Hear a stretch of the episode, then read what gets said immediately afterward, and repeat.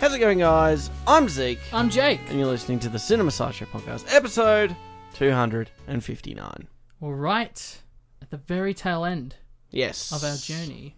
We're almost there. We've got one last pit stop, and that's today. We do, we do, and and we figured there was someone very important, someone very special who needed to be with us here in the final leg of our journey. It's Stephen. I mean, no, it's Jack. No, it's Steven's back. Jack. It's Jack Bess. Yay! Well- Welcome. I've been so happy to be on this podcast for five years, guys. It's been a good It's- journey that we've all had together. That's one of Jake. That, that's that is the equivalent of me saying we're two decades old. That whole it like, does, yeah, it kind of feels like that. no, And but- far, though, a little bit. yeah. Well, five five years, five years as of next week. Um, Mm. but Jack, obviously, a very special guest from Yes. this show. Thank you. We, I we mean- haven't seen you in Years. literally nearly two hundred episodes. it's insane. know. Yeah, uncut gems. That was. Oh Wait, my! that was I think that 2019, was that wasn't it? was. I think that was. Was that 2018, 2019? No, it was twenty. It was very early 2020, because it That's was after fast. Oh, it was after Zeke got back from his holiday. I forgot it was 2023. Before yes, it is. Well, you know what? This Not will for long. actually be the first episode of 2024. Oh my god. I, I know, crazy. Happy New Year. Happy New Year, everyone. had a great time at New Year's, by the way. Me and Oh. Jake kissed at midnight. we did. to put in perspective, it has been 201 episodes since Jack Bett has been on this Holy show. Wow, wait. Episode 58 was Uncut Gems. That's incredible. So, yeah, that's you can't write a better better script for a show. Hmm. Mm, Jack, welcome back. It's good to course. be here. The J in ZKJ that is, doesn't exist anymore. Way- but I, I I can be the new Jay in ZKJ. you know, you know what I was thinking about this, Hmm. Jake. Mm, Yes. Technically, the Cinema Sideshow podcast, the thumbnail, if you look at it, it says ZKJ Production, or it's a ZKJ Productions Presents, I think, on it. Uh, I think some of the thumbnails are presents. Yeah. Yeah, presents. Which means when this show finishes, that's it. That's, That's the the, end of it. last ZKJ product. Oh, technically, you're So I've, been an, Right. ex- I've been an executive producer on this podcast the whole time, is what I'm hearing. you should be in all the IMDb. I'm the one. Who, credits. I'm the one who's told you guys to shut it down. I cut off the funding. so this really is. Uh, we are at Kirith Ungul on the way Mm. to Mount Doom. That's so nerdy. I'm wearing. We A Lord, did- I'm wearing a Lord You of were the Rings literally shirt right wearing now. a Lord of the Rings shirt. What are you talking about? We did just only do all three of the Lord of the Rings films, Uh, about Uh, Yeah, ten I lis- I episodes. listened to those episodes. yeah. Hmm. So, fun. um, no, it's great. We're obviously not doing Lord of the Rings today. We're No. doing a film that's very close to Jack's heart and handpicked by him. Oh yeah. yes. also one that is most definitely sat on our blacklist, um, which being uh, obviously the social network. Jake, do you have any fun trivia facts from the film of the week, Social Network? I certainly do. And uh, it it pertains to the length of the film, which of course is incredibly sharp, two hours and zero minutes and zero seconds, or at least that's what it Beautiful. feels like. But this was actually a very purposeful choice from the producers who essentially challenged Aaron Sorkin, who wrote a whopping 178 page script.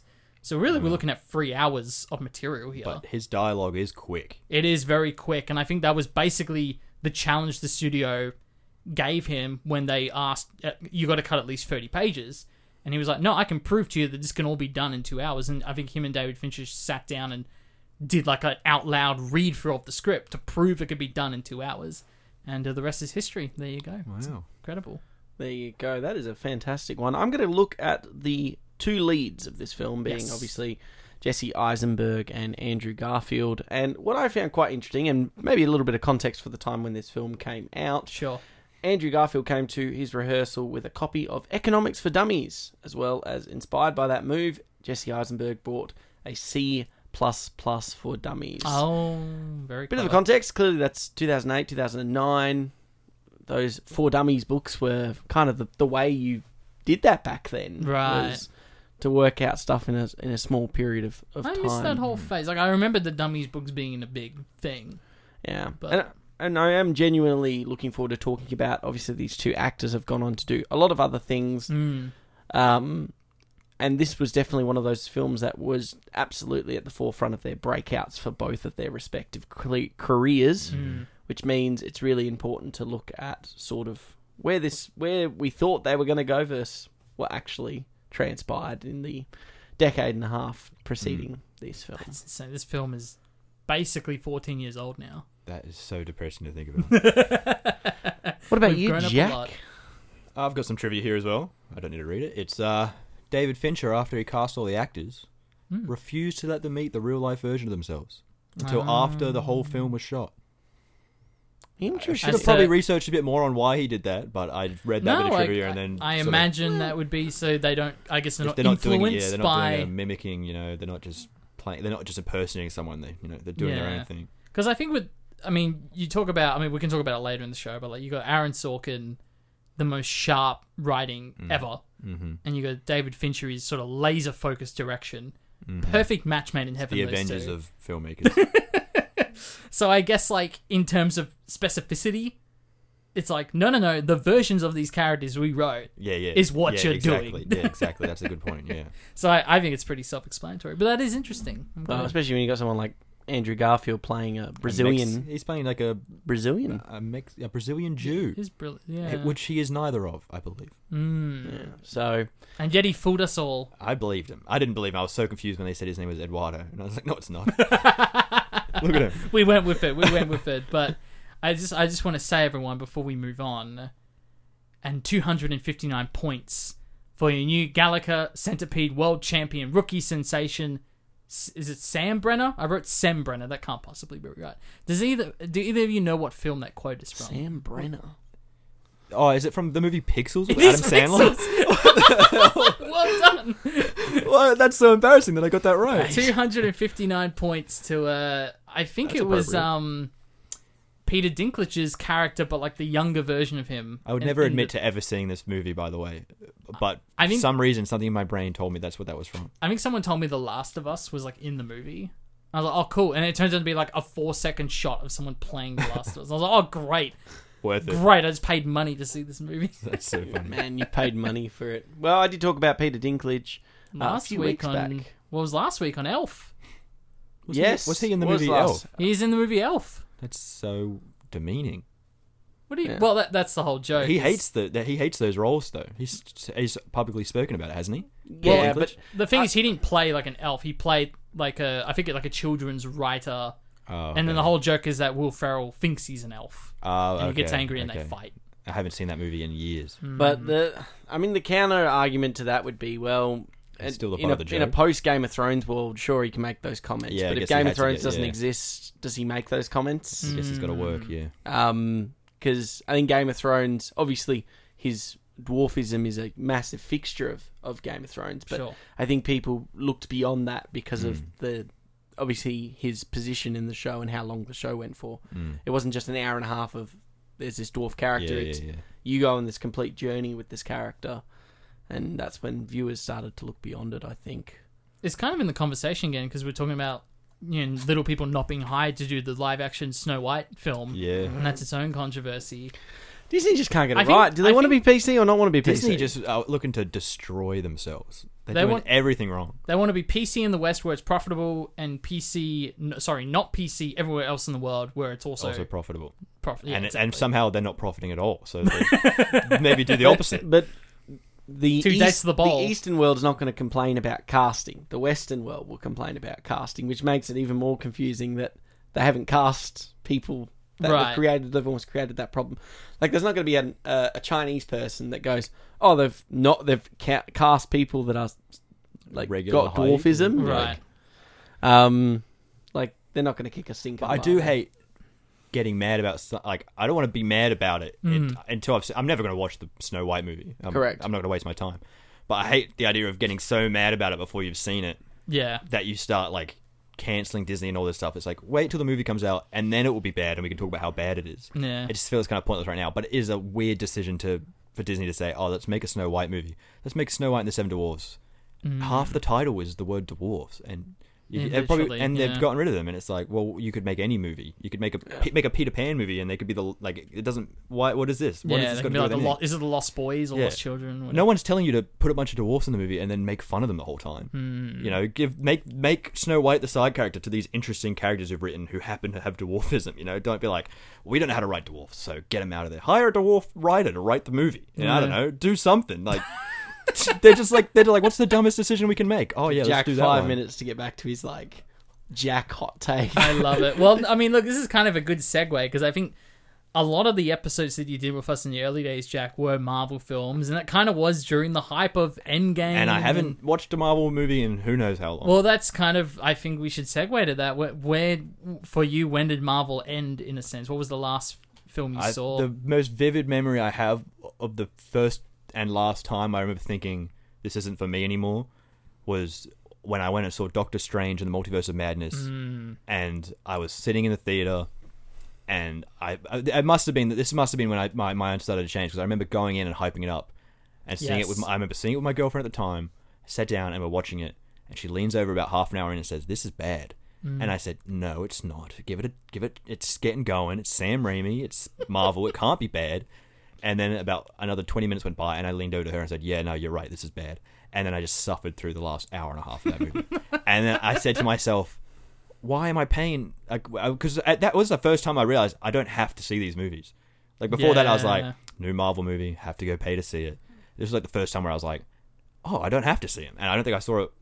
Like I saw, obviously, I see Spider Man because it's Spider How Man. weird is Yeah. that moment when you you don't feel shackled to it But anymore? I don't know if it, it was like a moment of me growing up and realizing that I don't have to watch a superhero movie just because it's a superhero movie, or it was just like the first time where I was like, it's just bad writing, so I'm not going to watch this movie. And the next one probably has bad writing, and then every single time they always have bad writing. You know? and and I think you're kind of I like the word shackle that you use there because I think that that is that thing of everyone we got hyped around Endgame and the Endgame I still think is a very well made film and a great cap off to that the Mm-hmm. Very, MCU very story good, yeah. and I think we kind of gave the MCU so many chances after that to get us invested in a new story.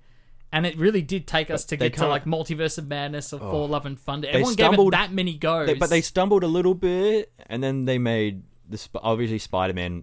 I mean, obviously Way Home. nostalgia and stuff. yeah. But that, It's that's a what's great- we riding think the. it's- That's, but we you watch it and you have a good time and it's a fun superhero movie, right? Mm-hmm. And they're like, oh, they've uh, Endgame's done, but they've still got it. They just did Spider Man, and then you know you obviously oh I did watch oh okay, the nail in the coffin was when I watched Ant Man three.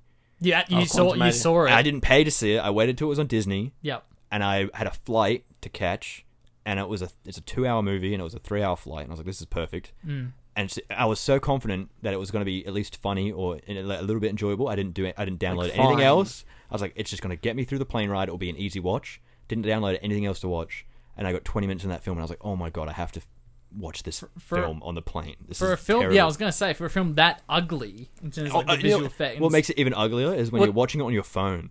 well, that's I what I was didn't know gonna what ask. was Is it happening. worse on the phone or worse Mate, on a big I didn't screen? know. I didn't know what I was looking at. I, I, I- that movie is uh, hideous, and pr- I don't understand how it was written by a human. How was that movie written and, and and funded? How did they give them two hundred million dollars to make that film? It's every every It's so Disney. bad. But yeah, I how, think- how is the same person, a same studio that made Endgame and Avengers, Yeah. all these great films, f- gone down to that low of a and level and, it's made still the, Kevin Feige running it, so Yeah. there's no like clear. doesn't make any I sense. I think it's just, and you kind of pointed out where it's like, how did they get that much money? And it's like all the. It's not even just Marvel anymore. It's like all the Indiana Jones and everything they've done. Oh, yeah. It's just all such inflated budgets. And when you when you tie yourself, it worked with the original movies when they still had Thanos and stuff, and they were all about the gemstones and whatever it was. I don't Infinity like a Stones, continuity and it yeah. all tied into one thing because it just tied into a bad guy, and everything was pointed towards this bad guy, so it had Mm. momentum. But when you when you base the next phase of it all on a multiverse where a character can die and it doesn't matter because the next movie there's a different version of him, like the more you explore that, the less invested you become because oh, you're telling me there's a thousand Ant Mans. Well, guess what? I'm not going to care when I'm, I mean, I Mm. yeah, wouldn't, so I wouldn't then care why anyway. care about it, it, Yeah. it almost gets to that Rick and Morty esque yeah, problem exactly. where But Rick and Morty's a cartoon, so you don't care too much anyway. Mm. But when you when I'm watching a Spider-Man movie and I love Spider-Man, I just I know that they could kill Spider-Man off there. I'm like, oh, it's whatever. There's a thousand other Spider-Man. I saw it in, in Because, across like- the Spider-Verse. There's like a a- thousand other Spider-Man. Yeah, because Rick and Rick and Morty sort of has that irreverent thing where it's like, well, the show's also a comedy, Yeah. so it's kind of like it can poke fun at it and do Yeah. that. But with the MCU, it's kind of when every movie is just a commercial for the following movie, Yeah. and that's how they make their money. And then when you're and seeing you rely on that continuity. all these set photos of the next movie coming out, and it's like, oh, this character's coming back, and this character's coming back, and it's like, like Wolverine's coming back. I'm like, well, Yeah. I saw him die. I don't care. Well, Well, that- his story yeah, was it's- over. yeah. It's that genuine feeling that it feels like Feige and, and collective Disney as a collective feel like that we're nothing more than a bunch of old people at a slot machine, just willing to just throw Mm. Yeah, their money well, into the tapping machine. the screen it for used- some reason. It used to feel like we have a big plan and here's where it's going. Yeah. And now it feels like just make this movie and we'll figure it out later. Like, or make the multiverse movie and then we'll let the fans ask the questions and then we'll see what they like. We'll pick it out. But all the fans are doing is saying this sucks and like, oh, okay, we'll, we'll, we'll do it like this and they do it like that. Like this sucks as well. Oh, but Professor X is back. It's like I don't care. It all sucks. It's all Yeah. bad. But by saying it sucks, it doesn't do anything if the if the finances are still rolling. But through. they're not now, are they? No, they're not, Well, and that's that's it. where we're really going to start to see either a change or they'll just find the next thing. Well, isn't the new Blade? Isn't that meant to be like way cheaper? I than don't want to the think about that movie. Other? I mean, that's meant to be hundred mil, which Yeah, but is that's still a also lot of going to money. be that's also going to be R rated and stuff. So they're giving them less money because it's more of a risk, right? 'Cause I Well, think that- they just that's announced, great. but they keep casting uh, hiring new writers every two weeks to well, rewrite that the that movie. in particular is just completely screwed that Yeah. whole situation. I but hate- like the idea of giving a film less money, Yeah, yeah. doing a Barbie or an Oppenheimer I th- yeah, the and way I letting them explode. It's harder to get someone to go to a cinema to watch a movie nowadays. Yep. I know that it takes a lot for me to be bothered to go to the cinema now because I know Sure. I could just wait a month and I could watch it at home. yeah, So back in the day, it was like a Marvel movie's out, I have to see it. It's a blockbuster movie. Mm. Now it's like well, I don't have to see anything. It'll be on Disney Plus in a month, so I'll just wait. No one's that excited. So you actually you- that- Marvel should be like, wow, we actually have to make a good movie for people to want to see this movie. and they did they did that themselves. Disney set that own, their own expectation of like, oh, but it will be up on streaming in like two yeah, exactly. months, They've so- ruined themselves. It was great for the pandemic. They probably made a lot of money back then. Yeah, And now they're like, oh no, Well, that's why we've with trained Pixar. we've trained people to not come see our movies. People were trained to not watch Pixar films in the cinema. And yeah, and, and Marvel was pretty much the same. And- Because you're right, it's all so quick But now. Pixar's doing the streaming. same thing as well. When's the last time you watched a Pixar movie and you thought, "Oh, I, would- I want to show this to my kids"? Yeah. well, the Eternals is pretty lukewarm reception. Uh, Right. yeah. Inside Out's getting a sequel. Didn't like the yeah, first one. Inside Out. I Sequel. never liked the Yeah, first Inside neither. Out. Uh, but I, I can't- liked it. What's the uh, Cars Three was the last good Pixar movie. I think Cars 3 is That's surprisingly right, I said good. it. Cars Three is Coco's incredible. awesome. Yeah, Coco's fan. Oh, I never watched Coco. But we're talking, we're going nearly 10 years back in the roster, and this is sort of like. Well, the- what if they released? They released Soul. Soul was. I, Fine. I didn't. I We didn't didn't- like it because I didn't know it was about a guy turning into a cat. So when I saw, it, I was like, "What the hell? Hmm, this is not the movie I thought I was." We, Uh, there's we more were to it, really I know. mixed on Soul, weren't we? We were kind of fine, lukewarmish. I It's think it one of was the- just how like it exploded. Like people, were, oh my god, this is a Pix- Pixar film in 15 but it, years. it does Like, the what? Pixar thing that they do where you're watching a kids film but then you're crying at the end.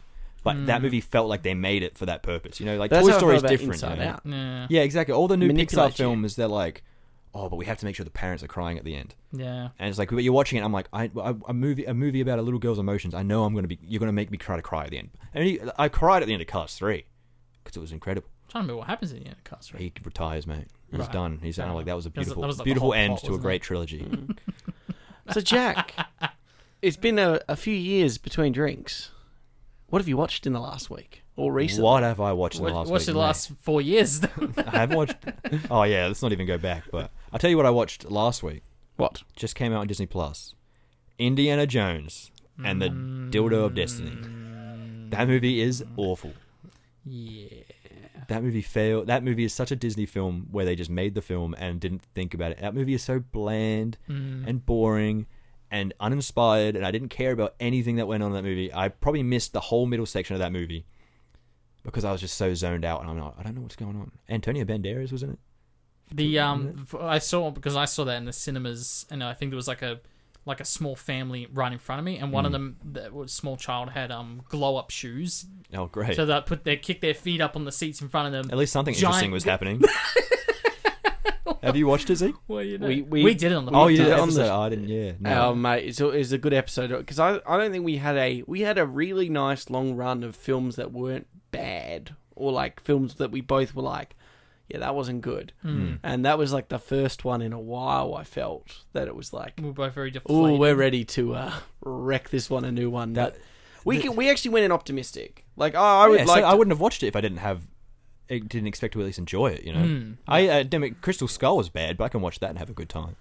Well, I think we talked about that on the podcast. It's like, I mean, I personally feel like Crystal Skulls rewatching it pretty misunderstood. I think yeah. And at least it kind of, I mean, I, I can't remember what, I think I sent you my letterbox review when you said you watched it. And it was something about like the, the quintessential things that each Indiana Jones needs to have. And it's to do, I guess, with like the, the exciting stunt work that just kind of gets you out of your Yeah, chair. exactly. The exciting adventure. The and- set pieces and all that, and, Yeah, the, and it the, just- the, the everything was practical back in the day, so it felt special. yeah. And, and the other one was just the fact that it's an ode to a certain period of, of, cinema. And, filmmaking, and yeah. then at, at least with Kingdom of the Crystal It was Skull, it's still like on that, yeah. 50s alien B film. What was And this? what is Dial This of is just Destiny? big budget Disney action, and the action. I, I said this to you when I told you about it. Is you get two versions of Harrison Ford, Hmm. PlayStation Three cutscene, young version, and eighty-seven-year-old geriatric man, and I don't like either of those versions of Harrison Ford. Hmm. He, f- you could tell it's an old man when he's got CGI face. Yeah. So you can you you just it just something doesn't feel right in his voice and his performance, and also he's a cartoon character, and Hmm. you can tell he's a cartoon character. Yeah, and that whole the whole opening sequence with the Mads Mikkelsen getting clotheslined by a a, a rail But what's sign the and point then in him being getting- totally fine. Yeah, that's what I mean. I was expecting him to show up all deformed or something, and then he showed up fine, and they never mentioned it, right? or did they mention it when I wasn't paying attention? No, No. I was gonna say he got hit in the head. we was expecting there was going to be like a Skyfall esque reveal. Pulls his face off, and he's all mu- yeah. I was, and he's just okay. And I was like, he looks better than he did when he before. Like, this guy, he aged like Snoop. It was Dogg. like it was like Mo and The Simpsons when he, he got his Yeah. head crushed and he became beautiful. I didn't get it. I was like, oh, I must have missed something, but I guess I just didn't miss anything. No, they just they they just that's how they remove this character that's Oh. for some reason able to get away with as much as he is later Yeah. in, the, in the film, Mm. which makes no sense. I, but- you know the worst. The the, be- the one. I like how they just murdered Shia LaBeouf's character off screen. he died in the war. I'm like, yeah, okay, whatever. With that, the character didn't work out. Quick, get get rid of him. But Cancelled. the first shot of Indiana Jones in like present day, Oh, yeah, him he's on the just couch. butt naked, like old man crawling towards the kitchen, and he's wearing his boxes. And I was like, I don't- oh yeah, no, I don't want to see this. we got to get rid of Marianne for the the film. We'll bring her in in the last yeah, five she could minutes. come in and then we'll set up a sequel or something. He'd grab his hat off the clothesline. But seeing Indiana Jones, I remember sitting there watching it. The opening scene happened, and I really felt nothing towards it. And I was like, Yeah. I was already like, mm, maybe I don't care about Indiana Jones anymore. And then I see him in his armchair going, ugh, and getting up, and he's all old, and then he's teaching. I was like, this would have been so much more special if the last time I saw him, he was riding off into the sunset at the age of 40, and I could just imagine where he would have ended up. But now I'm seeing him in his little apartment, banging on the neighbor's door, going, keep that music down. I'm like, they've ruined the character for me. It 'cause now I know. genuinely, when you look, you think of the end at Last Crusade in particular, where they're Yeah, they literally, literally ride off riding into off the the sunset, sunset. Yeah. and you like he's got a great relationship with his dad. Like every, uh, all of your like He's- he's characters had you've that- grown that- with. Yeah, exactly. you know, like, like, he learned soul- to abandon the treasure and Yeah, You know how scared I got in the movie when he went he taught that class and that Phoebe was it Phoebe, Phoebe Waller Waller-Bridge, Bridges? yeah. She was in the class and then he went to get a drink and she showed up. When she sat down next to him in the bar, I was like, please don't kiss each other at the end of this movie. I was so scared that she was being introduced as a romantic interest. right. Did she? Because I don't remember. I don't. no, I no, wasn't- she's related. Okay. oh, to Like it. grand- Okay, good, good, good. granddaughter or Yeah, yeah. She's something. I, something. yeah, because something, yeah. I was so scared when she showed oh up. no, That I they- think she was the daughter of a Goddaughter. friend. Yeah, yeah, Goddaughter. goddaughter, goddaughter. yes. I was so scared that that was a romantic interest, and I was like, they're just going to ignore the fact this man is 85 years old and he's going to Their, kiss this rela- woman. their relationship's kind of flawed too. They, they go from like not liking to e- each other to liking each other. I zoned out for seemingly five- out of nowhere. Yeah, I zoned out for five minutes, and they were they were fighting each other, and then I sort of went and made dinner and came back, and then they're hanging out on a boat together, and I was like, what happened? this movie is just like, oh, this happens, but it doesn't matter because this happens. Like this guy gets hit in the face I with a think pole. the- It's, it's Nah, don't a worry about shame that you're able to like go and make a sandwich, and your comprehension of the film is still the same as our comprehension. nothing happens. and we watched it and did a podcast on it. yeah, and it, and it also comes back to it's like you, you're 100 percent right. I, I kind of get annoyed because Shia LaBeouf's character kind of did the same thing, tried to mess around with Indiana Jones Mm. before they like built their relationship. It's like, does everyone that's related to Indiana Jones? Why out to be couldn't a she- horrible wouldn't it person. be wouldn't it be nice if she was like this bright eyed? Innocent character that gets kind of Mm. corrupted it." who maybe was by his inspired grumpiness. by him yeah. instead of like neglect him. Like every character seems to neglect him because he's a grumpy old man. Well, Yeah. we, we talked about uh, like the- a Russell and um, Carl Yeah, yeah, yeah, from relationship. Up. Well, rather the, than- yeah, yeah. Well, the arc should have been that she was the one that was sort of obsessed with legacy and wanted to chase this thing, and Indy, who's had the Already arc had it, yeah. already multiple times in previous films, is like, Uh-huh. no, no, it's not worth it. Like, you're gonna get yourself killed. And they just completely crisscross those arcs, and then without spoiling the ending, although frankly, who- Spoil the ending. I'm, I'm about to spoil it Mm, you because I can have go, some go ahead thoughts. and spoil it. But it's like it makes no sense where their Yeah. motivations end up at the Yeah. end of the film. Okay, so th- the ending they go back in time, right? what a wild thing! I like every other movie is kind of grounded a little bit, and this one's like we're in Roman times. Why not? Like there's but a mysticism to the other ones. when jo- when Indiana Jones is like I'm staying here, but they, he doesn't have to. He could just leave if he wants to, and she ma- she punches him and just takes him home. I was why, why he's, I'm staying here. Why is he staying there? He's going to get murdered. But that movie. Uh, th- but the point of me bringing up the ending is that movie would have been so much better if the second act started with them going back to Roman times. The movie's already bad. Nothing happens. It's so boring.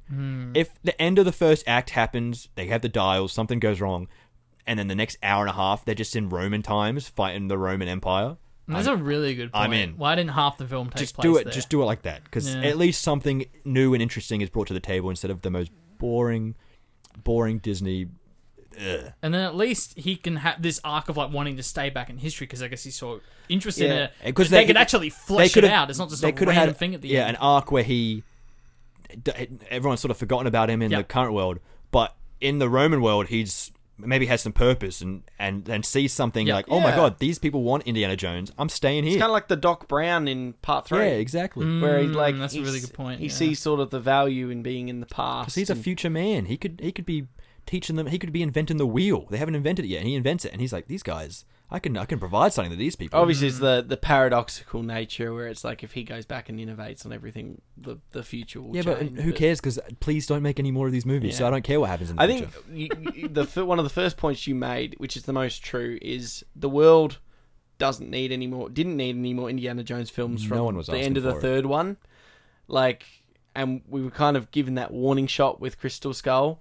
And what was the most interesting aspect is the generation coming through. They don't, They care, don't about. care. They genuinely don't care about. no Indiana one Jones. who is 15 years old and into movies wants to see an 80 year old man as the action star in the movie. This movie was made for dads and Yeah. old people who Again. aren't going to see it anyway. Why, why are Disney giving them three hundred plus million dollars to make this film that anyone in the company would be like? And- you guys do realize he's old. I also as don't. hell." I don't really have issues with remaking f- films and reboots. Sure.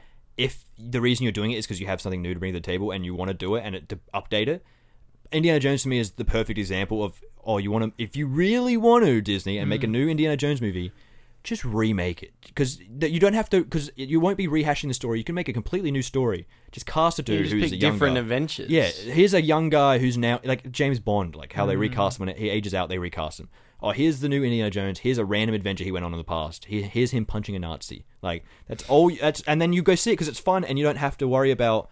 Oh, but these kids don't know who Indiana Jones is. They will figure it out when they watch this movie that isn't connected to Basically, anything basically else. what Uncharted could have been, Yeah, it could- except yeah, that was yeah. somehow even But worse. that's how than Dial that's of how an Destiny. Indiana Jones reboot would happen. It- They would do it, and it would be a crappy point and click adventure, paint by numbers thing like that. You know, it wouldn't be Yeah. good. But if they really were passionate and wanted to make a new, interesting one, Yeah. you cast a younger guy and you just do it because no one cares about eighty-five-year-olds Harrison Ford. You know, it's like Or you do National Treasure three.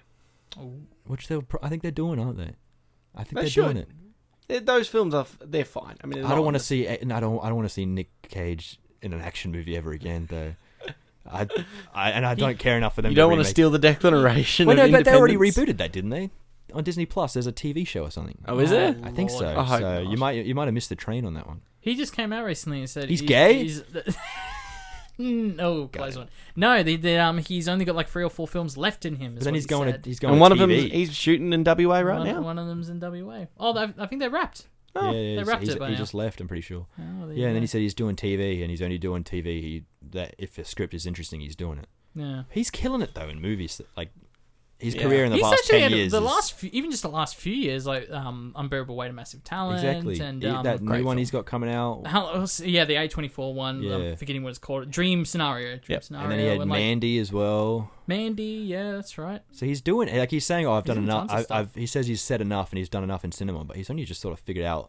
Like people have only just figured out how to use him. Like he, that- before, he was getting put in regular films and he was an insane, so it didn't work. Hmm. But now directors are like, "Oh, here's how we use Nicolas Cage." there's also Pig as well Pig was Pig was all right. Yeah. It was all right. I think I saw it on DVD the other day I was like I might possibly buy that one day Ooh. possibly What else have you caught, Jack? I watched every Batman movie ever made. like legit, you've gone through them all. Every live-action Batman movie I have watched in the past seven days. Stephen Wow. talked about this a few weeks ago.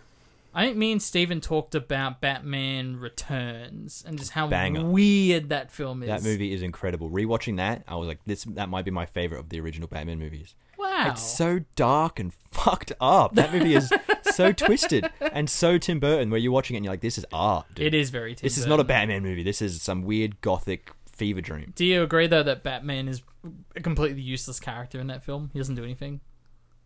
No, well, now that you say it, I'm trying to think of what he's done. And he, and he, he, He literally watches the final fight yeah, happen you're between right. the He is enemies. useless. It- yeah, but he's there, so who cares? That What is- What's, that what's your matters. favorite? What's your favorite Batman film then?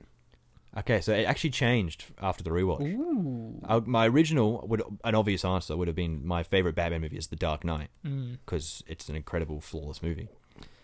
And I still think The Dark Knight is the best film out of the Batman movies, but Batman Begins is Mm. as a Batman movie.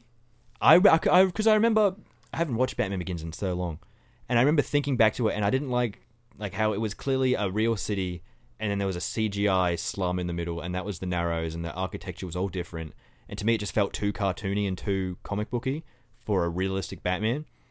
But I think now that I've gotten over that fact and the narrows and how out of place it felt to me and how it just felt like you could tell it was shot on a soundstage and it's it's like overly designed. There's too much going on.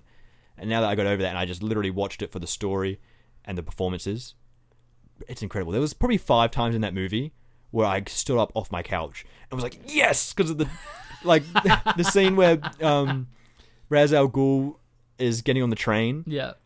and uh, Batman's like, "You don't think I could take on two of your guys?" And then two more guys drop down, and uh, Liam Neeson is like, "Fair enough." Two more people show up. I was like, "Yes, that was so sick how we did that." Like half the lines of that movie, I was like, "Oh, that was so good." It's such dad like. Yeah. That's the kind of dialogue you put in there where your dad would be like, "Yeah." There's so many good bits, and I, I've always been a s- like that advocate for Batman Begins because everyone thinks that's kind of like the the the infant child that needs to grow into Dark Knight. Well, that's but- how. Well, there was a few moments in the film where I felt that though, where you're watching it and you can tell it's Christopher Nolan's first action movie. Like some of the the way he shot the action, Right, okay. like when he's in that uh, the shipping the shipment container area, the fight scene. I don't know what's going on because the camera's chopping, chopping. You can't tell anything. I think that's the point. Though, I know, is it's the meant to dis- sort of- the, yeah, the yeah. disorientation aspect. But even there was certain times where like even like the, there's a, the first time you see the the Like, tumbler. But, but yeah, yeah. and it like there's certain shots where it drives through certain parts and then the camera cuts and it's over here and it felt like i was like i kind of have a tr- i have an issue with the geography but that happened in the dark knight when he's riding his motorbike i noticed as well I like that Killian Oh, Murphy okay. gets so much. That's like the most screen time he gets as Scarecrow. But like even- the Scarecrow aspect. But of when it. I, I just appreciate he's in all of them at all. Like, yeah, Yeah, it's like yeah. little cameo because pieces. he, yeah, 'cause he was that good Yeah. but at the end of that movie is the only thing that it, when he shows up in the full scarecrow costume just to get tased by rachel and then Oh, he just yeah. disappears I was like, that was a studio note for sure. Oh, he has to become Scarecrow on the horse, and Chris Nolan was like, I guess. And it- it's like a one-minute gag where he shows up and he gets tased. But that movie is the writing and everything. The whole opening of that movie where he's training, and that, that when he's sword fighting with Mm. Ra's al Ghul, and he's like telling him his father was a coward, and he's like, my father. He's like, you're a stronger than man than your father, and all this stuff. And I was, I was just, I was literally punching the air, dude. I was like, this is, an, this is it's like, like our Qui Gon should have been. this is exactly. I was like, this is an action movie. I don't care that it's I, about I, Batman. I just want to watch Jack watch Batman films now. 'cause it Honestly, just I'll sounds- set up the little camera in my house, Okay, and you good. can watch me when I'm home alone watching movies. Okay. And if a movie's good, I'm I'm kicking the air. I'm I'm standing on the couch, up upright, I'm gonna- standing, clapping to no one. I'm going to turn this into a Twitch stream and profit off you watching movies. I did it a few times with The Dark Knight as well. Are you a Katie Holmes fan over She- Maggie no, Gyllenhaal? No, Maggie's hundred percent. Katie Holmes it did brought nothing to that performance. she was like, it was like they couldn't they couldn't cast her, so they just said, okay, you come do it. We'll figure it out for the next one. It's it's interesting that you point out that for you was really the story that was a lot. Wow, like Batman Begins is underappreciated because Yeah. I the vast majority of people who do make that argument, I've noticed, oh, it's better than The Dark Knight, is because of the very intentional set design. Yeah, yeah. So it's interesting that actually that was like a bit of a downbeat for Well, you. I, I, uh, the story for the Dark Knight, I think, is better. Of it's obviously better. It's better. It's more. It's more layered. It's more. Hmm. There's more going on. But the Batman Begins, it's just so tight and so like focused, and yeah. there's a few things where it was a bit convenient. He shows up to Applied Sciences and just walks up to Morgan Freeman and says, "Hey, I just want to see what you're working on." And he's like, "I'm working on this utility belt and this black suit of armor," and that's all he's working on. I was like, "Oh, that's convenient."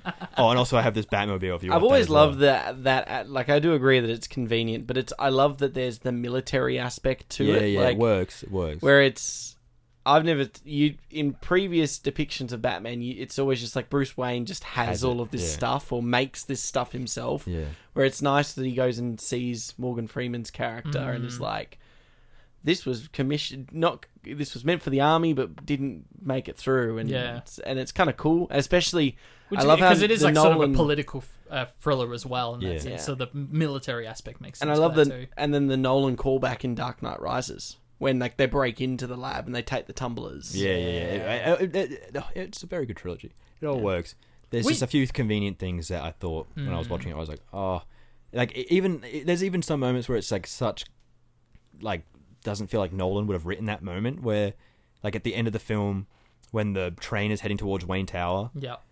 and there's just a guy whose control room happens to have a window that looks directly at the train, and the train is about 50 meters away from hitting him, and he's still standing at his desk going, five, four, it's gotta hit- and it, it cuts back to that guy about five times, and he goes, if that train hits this building, the whole city is doomed. And he says that about 20 times and doesn't leave his desk. And I'm like, I know, I know, I've heard you the Do, first time. do something about it. Yeah. Lee, I know the story, I know what's happening. I have to ask because I, I don't even I don't even know if we know what did we ever talk about the Batman Robert Patterson? Did you guys? I don't think we. Well, did we me did, and you. we- me and Zeke did a podcast on it, but I mean like Me what and do you you, think? right? What's your what's I don't your think we've take on ever the talked to you Reeves about the film. Batman? It's an interesting one. I have. This isn't. Go, this is going to sound bad, but I have the same opinion of the. I love it. I think it's very good. I have the same opinion of that movie as I have of Man of Steel, Okay. where I don't think the story or anything is that crazy or well written or an- an- like you know. But every like I watch Man of Steel and I feel like I put it on in the background and I know it's badly. I know it's bad. It's much worse than the Batman. I know it's bad, but I watch it and the music mixed with the cinematography mixed with the action does something to my brain and I like it and I can just relax and watch it. Same with the Batman.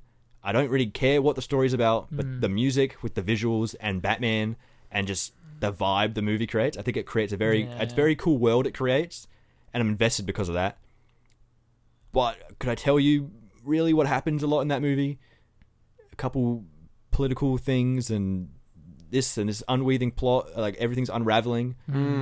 I don't think it's that serious, but it's just cool. It's a Hmm. cool Sure. movie. It's like it felt like a movie that was made by a really cool guy who had something really I cool mean, to it's say very about Batman. fair. I, I, it was very telling to me when obviously there's multiple trailers of the Batman that come out, and it's something in the way in Nevada. Yeah.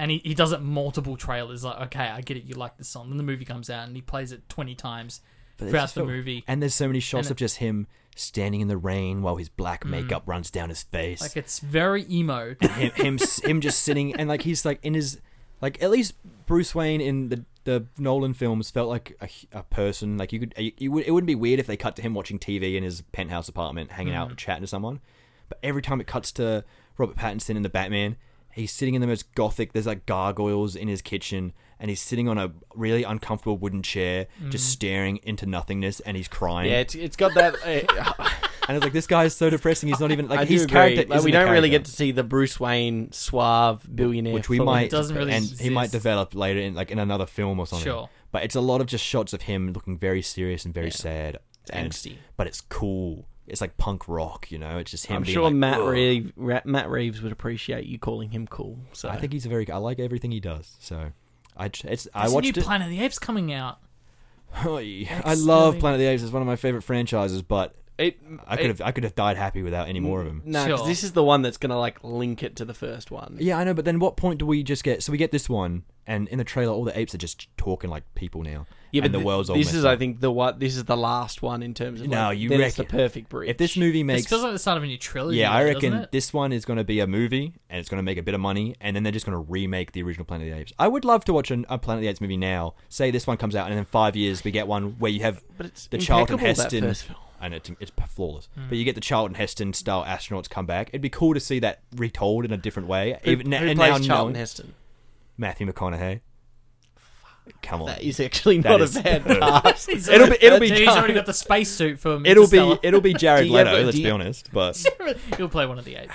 and you can make like Woody Harrison, like his mate that gets. he was already in Planet of the Apes. My That's friend. true. He's the villain. Was he? He was the In bad War, guy in the yeah. last oh, he one. was. He loses his voice. Yeah, it's true. Matthew McConaughey would be a perfect Charlton Heston. And then they've already got Nova in the movie. She was in the last one, so yeah, do it. I've just yeah, do it. You reckon No. they'll cast the same Nova in this film? Is- Do you reckon she's going to be in this film? I think they just did that as a little little nod. Sure. Is that the I'm- kid? I'm- yeah. Yeah, the kid that grows into I was about I was about to say something. Wild. She's very attractive in the first the first Planet of the Apes, the female character Nova, Oh, the one that dies like. and she she's mute. In but, the 1968 film. yes, but Oh, she's- it's her. That's that's who that, her. that grows in. But the character in the original one was just a woman in a bikini, and she was the love of my life when I watched that movie as a kid. That's the most beautiful woman I've ever seen in my Isn't life. she the one that's like on the poster in Shawshank Redemption? She's like the last woman. that's on the poster. Oh, isn't Isn't it? the is it? poster for Shawshank just him? With no, his no, like, arms up like in you the know rain? No, no, when no. Andy has the po- Andy the posters of the Dufresne. women. Oh yeah, yeah, no, it is her. Yeah, isn't yeah. it? Yeah, no, she's you're the last right, one. you're and right. Yeah, that's on- why I related to that Andy character so much. Because same. Well, because you murdered your wife. um, all right. Oh, Well, I my mean, goodness. have you got anything else? Yeah, want to add? uh, Was there anything oh, I else did watch. notable? I watched one more movie. and It was Okay. terrible. Oh. It was on Amazon Prime and it's called The To Do List, starring, no. starring everyone. It's got. Everyone Well, ever. Au- was it who was it? imaginable. Aubrey Aubrey Plaza. Aubrey Plaza is the main character, and then Bill Hader Oh yeah. and Donald Glover before like a Community era Donald Glover, uh, Andy Sandberg, pretty much all the usual suspects. So from just that period of SNL time. basically. Yeah, yeah. Of the and the time. movie is just about a chick who's like it's like one of those trashy high school American Pie style movies. I just wanted something easy to watch, and it's just a chick who's never done anything in high school decides before I go to college I have to do a bunch of shit on my to do list, and it's just all the most raunchy. drugs. Mm. No, or- it's all sex related. It's all Ah, okay. different sex moves, different things to happen. So she just starts using all the guys at this pool she works at to make it through her list so she can go to college and have experience. What and an- then what a- obviously she what has a an change awful of heart story. and she falls in love. And it's honestly awful. I was cringing eighty percent of the time. But That's a tough film to like What were you doing? sell. it was I was Yeah. watching the film through no, it's easy to sell because it's oh a sex movie with Aubrey Plaza. Yeah. But I was watching the film through my fingertips because I was so embarrassed that I was watching it, even though I was home alone. but every every every time Bill Hader's on screen, is gen like I- I almost want to recommend the movie and just skip to the Bill Hader scenes because Bill Hader is so funny in that movie. He's a funny Every guy. everything he says in that movie, I was like, I almost was like, is this movie good? And they had there's like that rule for comedies: if you laugh five times, it's a good comedy. I think, Yeah, that's, I think that's the rule. That's, a low bar. It's It's- pretty it's low kind bar. Of a low bar. Yeah. Maybe it's more than five, but I hit five laughs, and every single laugh was just Yeah. at Bill Hader because he's just the only Have funny you seen person in that Barry? film. Yeah, I watched it. I never Yeah. finished it, but I watched it. He's good in that as well. It's a strong finish. yeah, Yeah. That was good. but there's nothing else to talk about with that movie. It was just trash that I decided I wanted. Uh, Oh, but an I easy understand viewing. Oh, that, like wanting to watch those kind of like, uh, are we officially dating?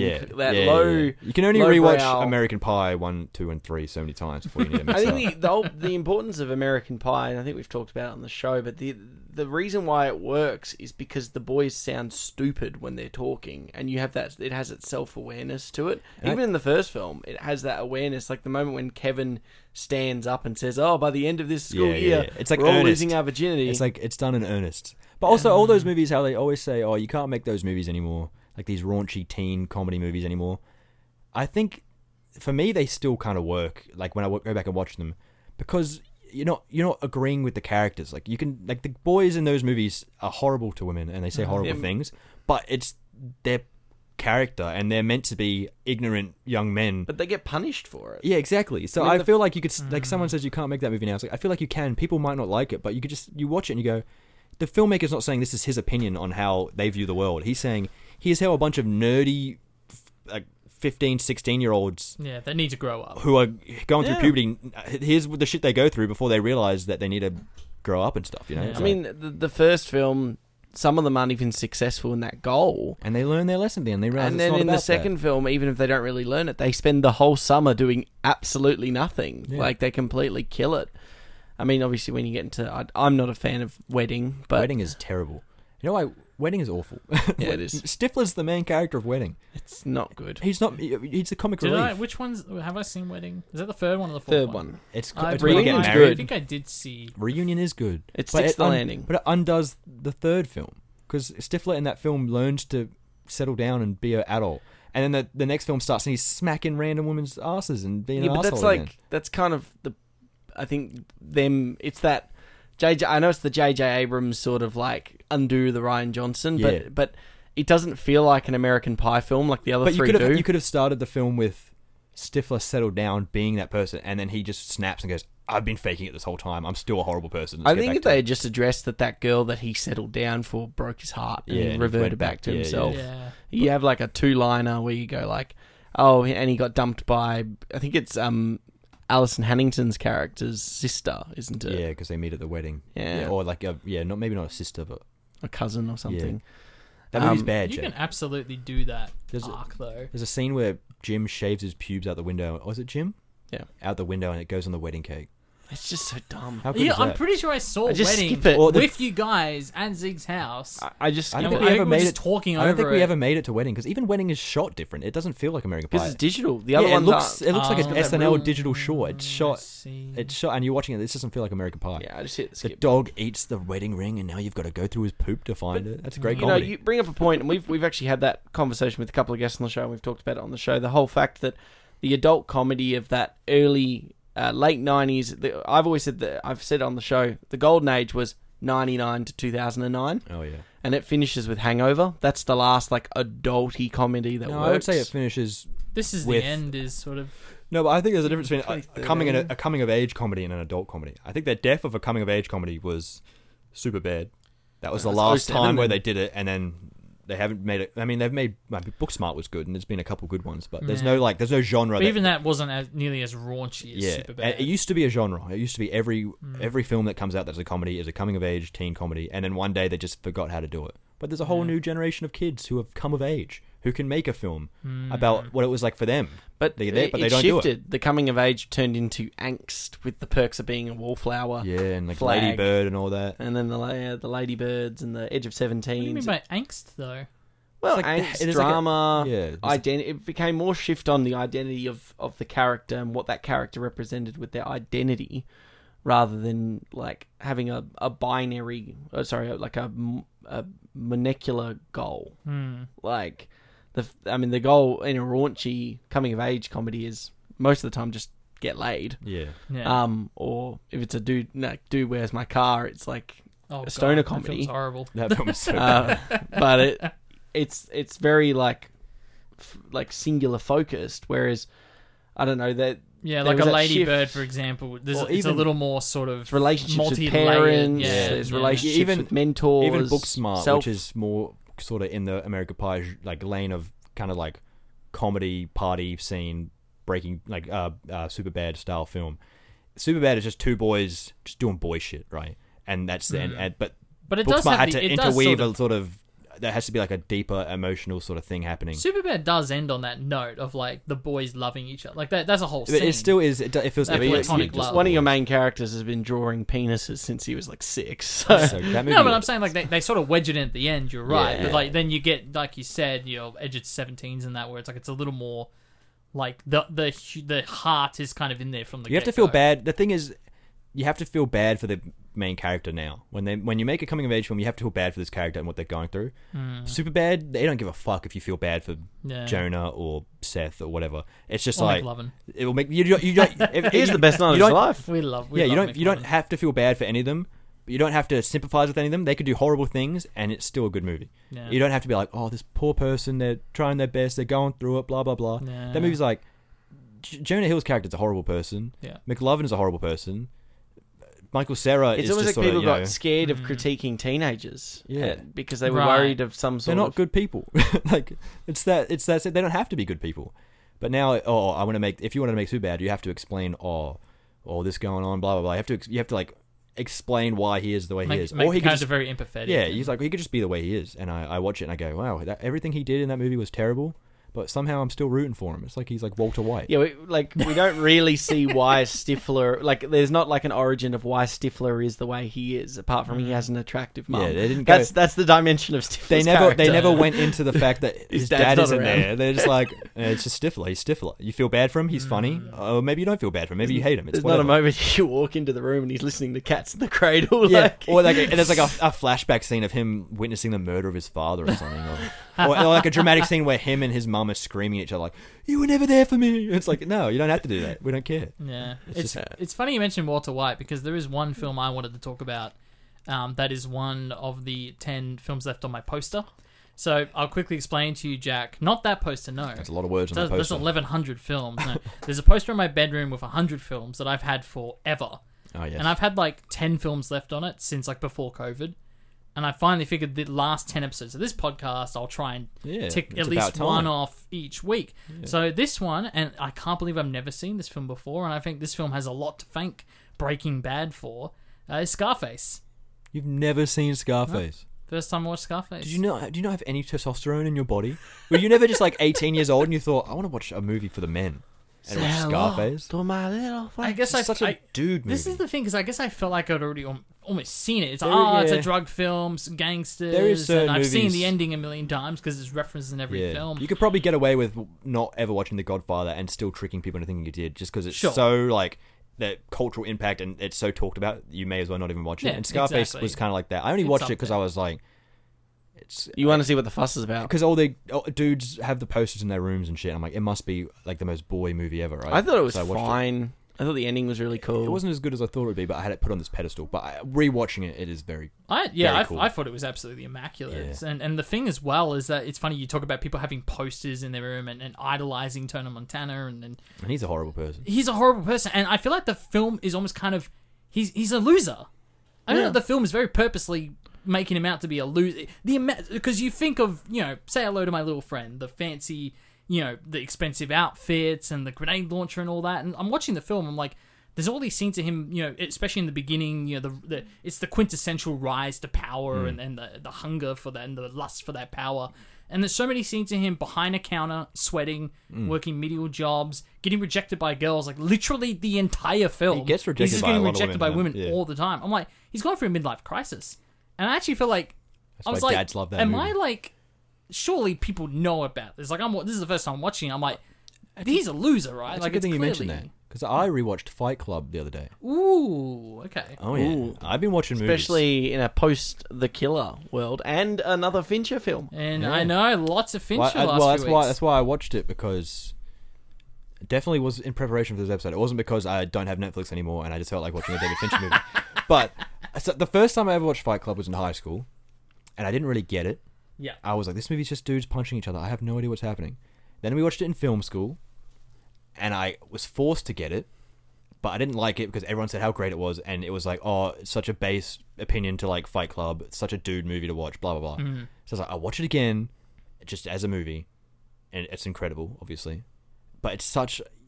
I don't think I think so many people have got uh, obviously the movie is making fun of toxic masculinity and Yeah. dudes and stuff. And I think so many people watch that movie. That movie must have tricked so many dudes into watching that, going, Yeah. yeah, punching, fighting, yeah.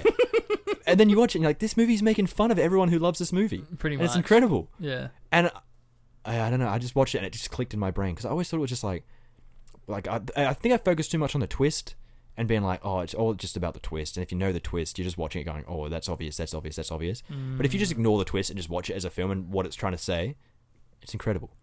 Yeah. Yeah. I- Just- it's just skipping therapy and fighting people.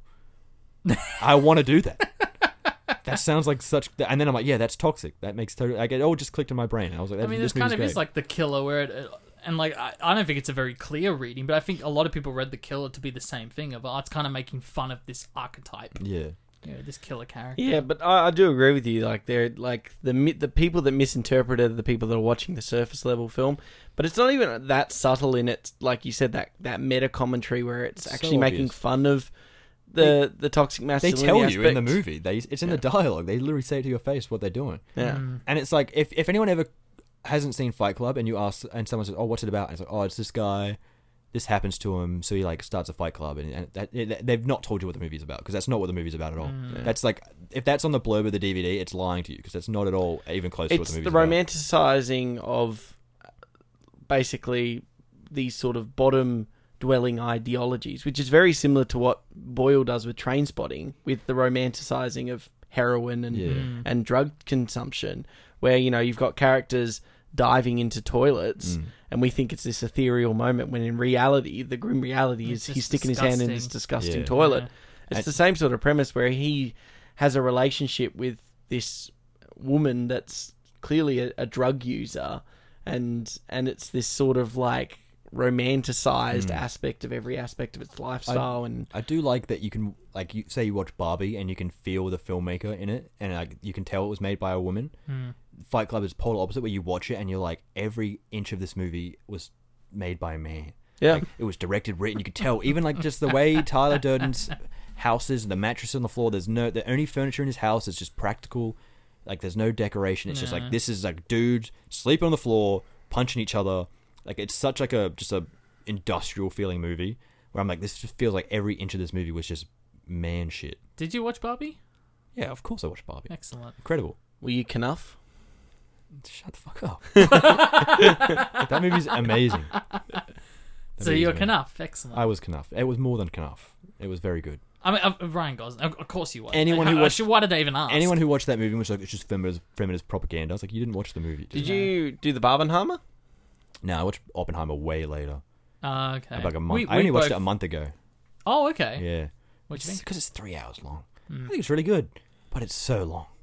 Like I Hmm. was like, and a lot of it's just talking, and I love talking. If if Aaron Sorkin wrote, wrote Oppenheimer, it'd be incredible. There's a part when the bomb, there's a bomb that goes off, and then they go back to Does talking. it? Ah, Oh, Yeah. I must have been cooking when that happened. Someone was cooking. Something It's when very that very happened. good, but it felt at times where I was like, oh my god, something, Chris, c- come on, Chris, calm down. So I am could- keen. let's chop, I a- am keen to rewatch it but again. chop a bit of this movie down a the, little bit. the um the physical release is selling out everywhere. yeah, because he told There's a them whole to. thing of Universal like They have to restock it. And yeah, stuff, which Ah. I I love. Because Chris Nolan said, Let's "Don't go. buy it on streaming, buy it on physical." Yeah. I bought it on streaming. The Did you? monster. I did. How dare you? I still get. You're a gonna little bit- lose it. The government's gonna take it away from you. You Well, still get a little bit of the Just like they took away the rights of uh, Oppenheimer. Jake, do you have anything else to add? I'll just quickly say before we move on about Scarface, because like I said, Breaking Bad owes so much to it. But I, I want to give a shout out to, to Brian De Palma because there is this weird. Where did he go? What, what do you mean? Where did he go? Is- I feel like he made something not too long ago, didn't he? Actually, that is a good. Let's find out. But it's um. Oh, who am I thinking of with um? Michael Mann's doing Ferrari, isn't he? Michael Mann is a consistent filmmaker. He's and Heat Two. They're doing Heat Two. No, they're not. Yeah, I hate Look at that. They're casting Wheel the it right corpses now. Didn't we out. just talk about old people in movies? Get rid of them. Unless they're playing old people, I don't want to see them still doing what they were doing Yeah. 45 years ago. no, but I think it's funny because I think one of the big films that Brian De Palma did before Scarface was was Carrie, of course, a horror film, and I haven't seen it in its entirety, but I could feel the influence there in certain scenes. Oh. And he did the Unt- on the Untouchables, my dad's favorite movie. Oh, that's, there you go. But there's a scene specifically. It's right before an assassination attempt on on Tony, where it, it just kind of stretches out, and it is like a two hour fifty minute film. It's quite long, but there's a scene in the club. It feels so eerie, just like the reflective mirrors and like these really long gazes between characters as as the two men draw their guns. You know, it just I was like, it's interesting how much of this. I mean, The Godfather and Goodfellas have very consistent tones, and I was really surprised by how Scarface could constantly go from funny. There's the one scene where um, the characters are getting tortured, and the camera just sort of uses the crane, goes out the window, looks at sunny Florida, looks Yeah. down at the characters in the car, they're flirting with girls, goes back to the torture scene. Like, there's humor in it, but then there's also these really freaky, eerie, creepy scenes. And I just I appreciated the tonal shift throughout Old, Scarface. uh, but older older movies do that a lot. Like e-, even Hmm. even like Christopher Nolan still does that. Like it- uh, some filmmakers, are, I'm making an action movie. It has to be an action movie. I'm making this kind of movie. It has to be this kind of movie. But like the old school guys know when to that a, s- a serious guy genres isn't a and serious guy all the tones. time. There's certain things can Yeah. you know it doesn't have to be like serious all the time. Brian De Palma, I just looked him up.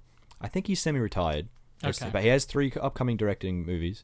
oh, But since the last semi retired and doing three films. well, they've probably been on his IMDb for ten years. He's just Okay. not making it because they're still just in the air. Yeah. He, so his last big film was Mission Impossible in 1999, Was it really? and then he's done other no, no, no, films. that's what I'm getting to. It. He's done other films since then, but it like it's like 2002. It was some what's the what's the genre where it's like oh wife hits her head and doesn't remember anything and she thinks this is her husband but really he's not her husband like you know those like exploitation films like the random Memory exploitation films. it's like, it's like that kind of like like the like the movie's called like oh sex murder and it's like he, Fatale. yeah oh, he made the movie Femme Fatale and like all these and like a Gotcha. movie called Passion where it's like oh it's like a two hot people who are in love but also murder each other like he makes those kind of like movies now I see know? what you mean because yeah, like between the Untouchables and Blowout, like these are all '80s films. Blowout forgot about that one Blowout's great. film. Yeah, I see what you mean. I do now. It's it just it just feels like he's done more recently, but yeah Maybe I you're think I gotta right, mix perhaps that with not. Mc, uh, Michael Mann mm. kind of blend together a little bit for me Are you excited for Ferrari? no is that a sequel to what is, is it? It's just about Ferrari. It's just about- It's- the we just man. had a film about Ferraris like two years ago. oh, Ford v Ferrari. Yeah, there's a whole Ferrari cinematic universe happening right now. well, let's not get high on our own supply there, Jake. Sure.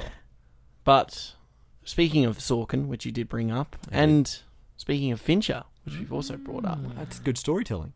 Jake, what are we watching? This week on the show, guys, we're watching The Social Network.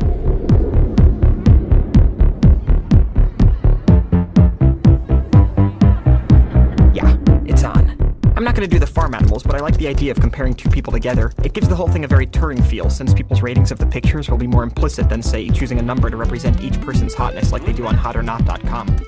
The first thing we're going to need is a lot of pictures. Unfortunately, Harvard doesn't keep a public centralized Facebook, so I'm going to have to get all the images from the individual houses that people are in. Let the hacking begin.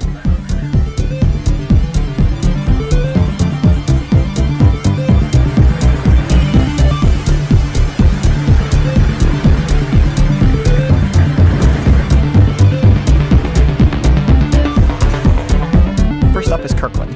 They keep everything open and allow indexes in their Apache configuration, so a little wget magic is all that's necessary to download the entire Kirkland Facebook. Kid stuff.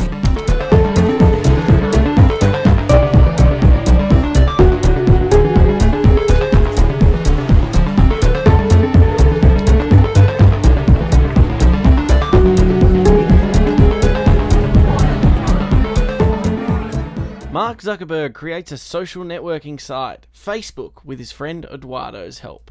Though it turns out to be a successful venture, he severs ties with several people along the way. Ooh. Dramatic. Very dramatic. This film's perfect in every way. This film brought sexy back. Wow. Oh, nice. Who he thought he would have a huge career after this, and he didn't really do anything. I know. There's a line Well, in the he's, film. he's in Trolls. Oh, Oh, well, there you go. There you- His career cemented. There's a line in the film, and I wrote it down. Have you ever heard so many different good things packed in one regular sized sentence? I think that just describes every line in this film. That, I thought you would. Ju- I thought you hadn't even gotten to the quote yet. I thought you were just talking about like That the is the film. quote. Yeah, that's incredible. That's what Eduardo this says. movie is one of those movies that I, I describe the Mister that TV show Mister Robot in the same way, where it's not an action film, but for some reason I'm watching it and I feel like I'm watching an action film. right, it's like just the- so energetic. This movie is just people sitting in a courtroom or people sitting in a classroom and they're just going tick, tick, tick, tick, tapping away on their keyboards and I'm out of my seat in my room clapping, going, "Ooh, "Come on!" Again, we need to get this live stream of Jack watching movies. Have you watched Succession? No, I never have. no. My Ooh, lord. you You, might you, really if you're be into the into it. tick attacking of pacing, It's got to be Phonetic really dial. well written and it is very, Okay. very, very Okay. well written. this. yeah, uh, I literally one of the only things I asked for Christmas this past year was the subs, sub, the script books of oh Succession, wow. which do exist, and Yeah. they're great. It all has to be a perfect storm. This Yeah. the social network has perfect music, perfect performances, perfect writing, perfect pacing. Just everything is. Per- it's like David Fincher. is- I- I- He like sold his soul before making this movie, and was Mm. like, "I want to make the most." He, w- he made a wish on a genie to make the most perfect movie because I can't. I can't point out a flaw of this movie at all. I don't think anyone, anyone in the room cannot do it. It's impossible. I would really struggle. This I, I'll concede this is the first time I've watched it, but I've deliberately, obviously, we've talked already about Sorkin so much and and having such an acclaimed uh, writing Mm. career.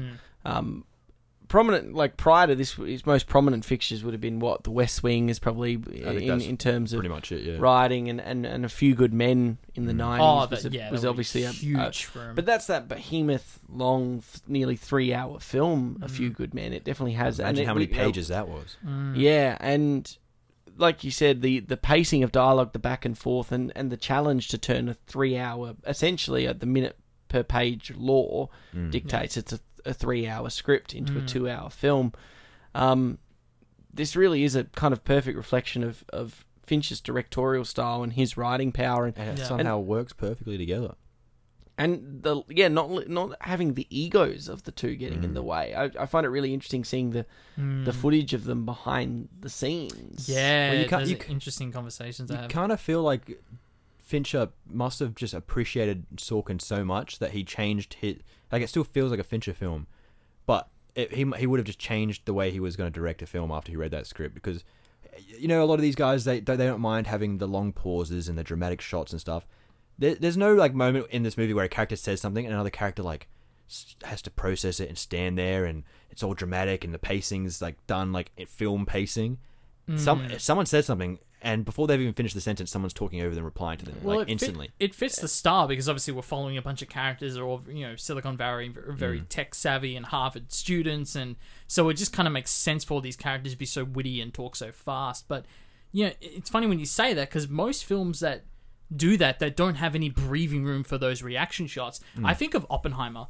There, there, there are literally three or four cuts between a single line of Oh, dialogue yeah. Mm. in that film. The editing is insane in that film, and I think it works sometimes, Yeah. not always. But for this film, I really don't know what it is. The editing is immaculate because Perfect. it is just as fast, just as chaotic, and it just perfectly serves the speed of the story. But somehow it's it's quick. The, the, the editing is quick. The dialogue is quick. The characters speak so fast. Mm. But somehow I'm watching it. I'm so I'm just relaxed. I'm watching. it, I'm like this is this is so relaxing. It's I'm not overwhelmed watching it. Mm. Like on paper you should be watching it like oh my god everybody calm down. All we're doing is Yeah. making, all we're doing is making Facebook right now. Everyone chill out. But it's like so full on. But you're like wow, wow. It just keeps going. It keeps going. It keeps going. Well, I, f- I think part of it as well is if we break down the story. Oh, the first thing, let's start with like when we f- all first saw, Oh, I got a good The story for film. that. Yeah.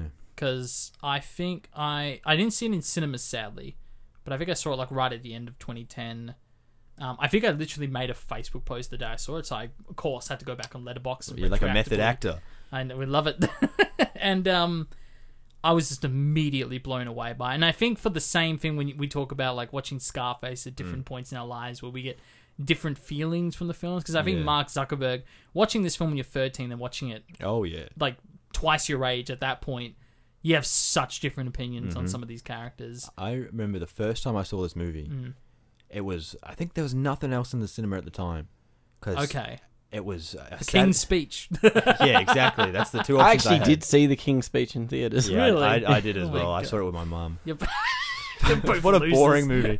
but so me- I, I was I was hanging out with my mates. There were All three of us. were Like, Let's just go to the movies. It's what Yeah. we just did when we were bored. So we go to the movies. There's nothing on besides the Social Network, and we're like, I guess we'll watch the Social Network. We go in there. We made it about ten minutes into that film, and we were so bored because what? I know. I said, we we're tw- I'm 12 years old, and I'm there with my boys. We just want to watch an action movie, and we show up, and we sit down, and we're sort of messing around and fucking around and throwing stuff around the cinema. There's no one else in the cinema. We're running around doing jokes, sort of zone out, and I remember it gets to the point where he's writing on the window. Oh yeah, yeah. Incredible scene, and I just went up to my. Uh, no, I think my mate came up to me and he was like, "Why are we still here? Let's just go do something else. This sucks." And we walked out. 20 minutes into the film, we walked out of the social network, and I was I. Cleaned my hands and I was like, You "I'm should never be watching that movie ever again." fired. And then I think Podcast. I don't even, be cancelled. I think uh, maybe like three years later, I was 15, and I was getting back into films, and I was watching actual good films, and I just googled top 10 films of the last 10 years, and Mm. the Social Network was number one on every list, and I was like, Wow. I was like, but I saw this movie and it wasn't good. I didn't like it, so I was like, I'm just gonna go buy it on Blu-ray, and I went and bought it, and I sat down, and five minutes in, I was like. Like just the opening scene where he's just running through Harvard and the music's just playing, Yeah. and I was like, oh, I didn't get it when I saw it the first time, but I immediately got it. I was like, this is incredible. And I probably watched it. I say I bought it on a, a and after the month after I had bought it on Blu-ray, I probably watched it about fifteen times. I, it would it would end, and I would just go back to the main menu and press play again. I, I was like, this is incredible. I want to give a quick shout out to the Blu-ray menu. That's just like the aesthetic. It's just like these establishing shots of Harvard, but it's just that Mm. with the music under it. It's very like scenic, Yeah. which I Minimalist. I- very minimalist. I I, could put really the- appreciate that. Put the Blu-ray in and fall asleep every night just to the sound of the music on the main menu. So good, dude. The music is incredible. What about you, Zeke? I had to think about that for a second because this what this film came out in 2010. Yeah. Yeah. So that means we're 13. I think I saw this for the first time on one of those overnight DVD rentals at Blockbuster. Ah, That's yeah. where I'm clocking in. Obviously, there weren't many Blockbusters by about 2011, Mm. but we obviously, I think we still had the one at Myrie at that point. Yeah, Uh, there was the one. There was the Samson- one in Samson. Samson, yeah. Because I I still remember renting PS3 games in 2010. So I'm going to say that that would have been. I remember renting it in one of those one night rental situations. Probably very similar to Jack watched Those it. one night rental situations. Well, it used to Well, be it we've all was been there. one, three, or a week. You had it Yeah, for one yeah, night, yeah. three days, Yeah, or yeah. three nights, or, or seven days. And I think I remember watching it, and I was probably in the same boat. I think I, I watched it and thought, oh, the dialogues are like this is interesting. It's like a little bit like I know I, I don't have Facebook at this point, but obviously Facebook's kind of at the epicenter of mm. of the social media world and the landscape and I thought, yeah, like I, I thought it was a good film, but I didn't think it was a great film.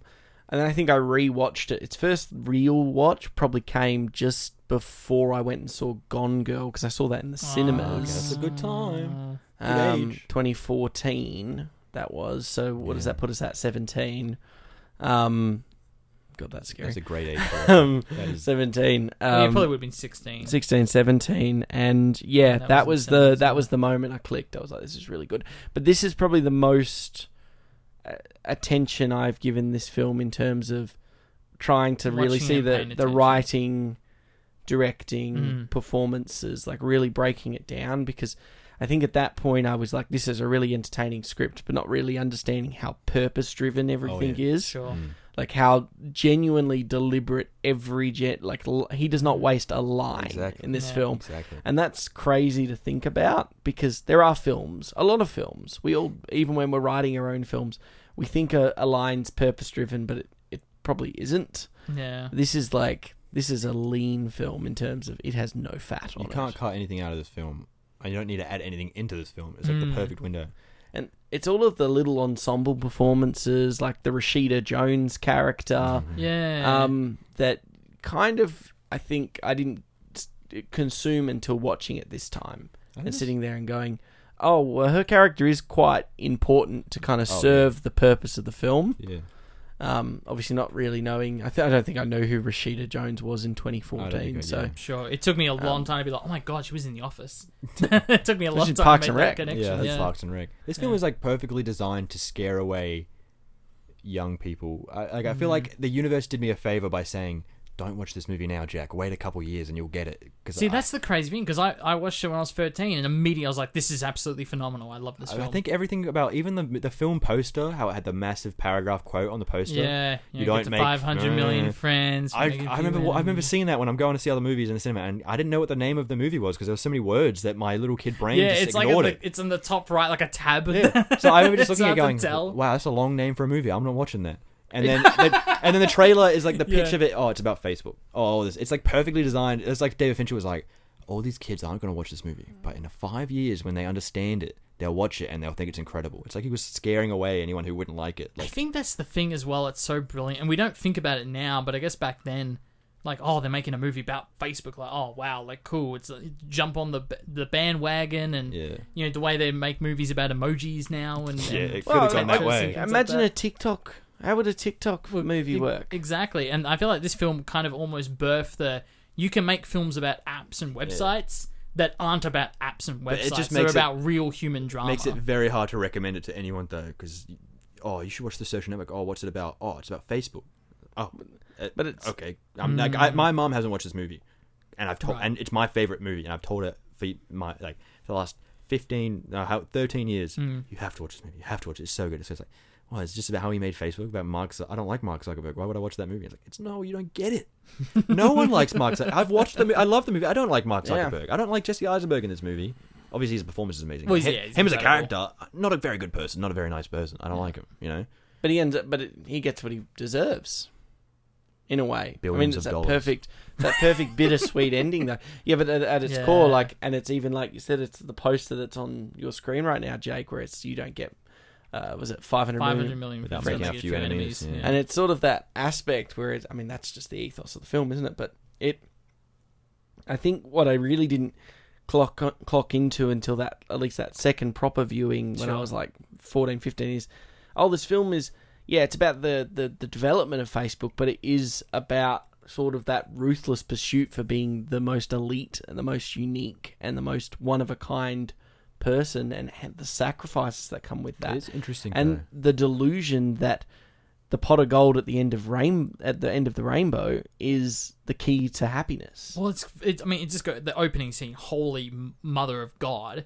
Like I don't think it gets better and better every time you Yeah, rewatch yeah. it. But like to your point, everything is established in that opening scene. Not just like the speed of the film and the dialogue and the, not not just like the hiccups in the dialogue, the ums and ers, but also you under, you know his character immediately. He- You- you hear three lines of dialogue from him, and you're like, oh yeah, I get it. You do, and the funny thing is, and and even just like the way they're constantly responding to like lines of dialogue from like a minute earlier, that they're just Yeah. never on the same page, and every character's like that throughout the film. It's amazing, but the thing they established, like you said, Z, because like his ultimate goal of like wanting to get into it, like a Phoenix Club, wanting to be admired, to be considered amongst those peers, and at the same time, it's a breakup scene. It's when he's getting dumped, and that ultimately movie. carries the entire movie. It goes, That's- it's called back at the end. Yeah, that's what they But frame his whole she motivation created as. she created Facebook. Well, that's it. If she didn't dump him, and like, obvi- of course she should have dumped him because he is an asshole Yeah. easily throughout the movie. But the point is, if that didn't happen in the way that it did, nothing else in this But film. it's interesting happens. though because that's Ma- when Mark Zuckerberg gets interviewed about this movie. He says that's the only thing that is completely false in this movie. He Mm. said there's no women. He never had a girlfriend. He never had a girl that dumped him. He's he's married the first. He's married to the first chick he ever dated. Right now, like he's like Yeah, like he- he's like he said. I always thought it was interesting that the movie felt that they needed to frame his s- drive and his success to him wanting to be accepted socially and to win like in spite of this woman. And he's like, I didn't care about any of that, and I didn't have a woman. I just Mm. did it because I wanted to do it. And I do, I actually do believe him when he says that. Yeah, but but also that's not very an interesting film. Is just watching a guy do it because he wants to do it. You want to But he- understand why he- he's doing it. He he really wants to. I mean, at the core, like you just brought it up, social acceptance. At its core, it's not even about the relationship. It's about the fact that he wanted to be liked, but couldn't find a, a means to do it, and and he got to the point where he was so in awe of what his accomplishment and where his idea could grow Hmm. that he essentially ends up neglecting the one person that is nice to him throughout the vast majority of the film. Right. Um, and I think that yeah, i- it's an interesting call to action, but it's almost like a subversion of Mm. of it's trying to subvert our expectation. Oh, he does this all because he gets dumped by a girl. Well, he more dumps it because she challenges the fact that no one likes him. And Mm. I think when she's calling him an asshole, it's not you're an asshole and I'm dumping you. It's no, your personality is you're an asshole. Hmm. No one likes you as a Yeah, person. and at the end of the movie, he's still an asshole and no one likes him, which is interesting. but that's the Mm. It's like whole- you I feel think like that's the you point. does he grow as a character? No, But why am I Well, okay he- with that? Well, I think it- it's interesting because like he gets exactly what he wants, and I mean it goes back to that phrase where he creates something that makes him like this essentially a household name, and that he's brought the world together and this social connectivity. and Hmm. social yet the network. hole in his heart, and we're going to talk about Sean Parker because there is a line I never noticed this until my most recent rewatch. Is a line that Sean Parker says like this completely drives Mark for the whole second half of the film. Is he's trying to fill that hole in his heart when he got dumped and it's almost that skewed perception of I'm going to show her by making this like wonderful thing that everybody loves, mm. and by the end of it doesn't help at all. He's still I think that's- pining over her. I think that's it. I think the end of the movie when he's sitting there refreshing his laptop, Mm. and you see it, just him sitting there doing that. Like he might not have grown as a character from like this moment of the film to this moment of the film, like the very first scene to the very end scene. You could still technically say he's still an asshole that no one likes, but you can see sort of he's been through something in the film where maybe he did learn something, and that's what makes it acceptable. Where you're like at the end, you're like, okay, he's reaching out to the girl. Maybe he's seen that he's an asshole, and no one likes him. He's seen what happens when he's an asshole, and no one likes him. And now he's sitting there refreshing it, hoping that she accepts, because maybe now he realizes that he can't be that forever. You Mm-hmm. know, so maybe he did learn something in the film, but it happens after the film's over. But this is a this is a burgeoning billionaire waiting on a friend request. I like- would take him back in a heartbeat. It is, but it's one of those. I don't it's care one what of he those did. moments where it's like that's that's the real grim reality is, you know, as Rashida Jones, her like poignant last line about Mm. her being like, "You're not an asshole, but you try, you're trying, Too you're absolutely hard to hard to be." be." Mm. yeah. And I think that that sort of encapsulates the fact that, yeah, he pushed he pushed Eduardo away, which is is is that the one of the toughest breakups in film. um, and out of really pure jealousy. And the more I rewatch this film, the more it's so like transparent how jealous he is at Eduardo and being punched by the Phoenix. That like uh, he's reliant on him for like the money to to you know Yeah. to serve this website, and then that gets into a whole can of worms. And it's like, well, why didn't he go with the Winklevosses? That's its own can of worms because I think he wanted to spite them for the whole we can fix your very, reputation. very spiteful person. is Mark He's just a very Zuckerberg. spiteful person. There's kind of no one he can rely on because he's jealous of Eduardo because of his social status with the Phoenix. He's jealous of, um, well, uh, not really jealous of the Winklevosses, but he's annoyed that they sort of took that position on. I mean, it's exactly. He says that to is it Erica, the girl? No, he, yeah, it's Yes. Erica.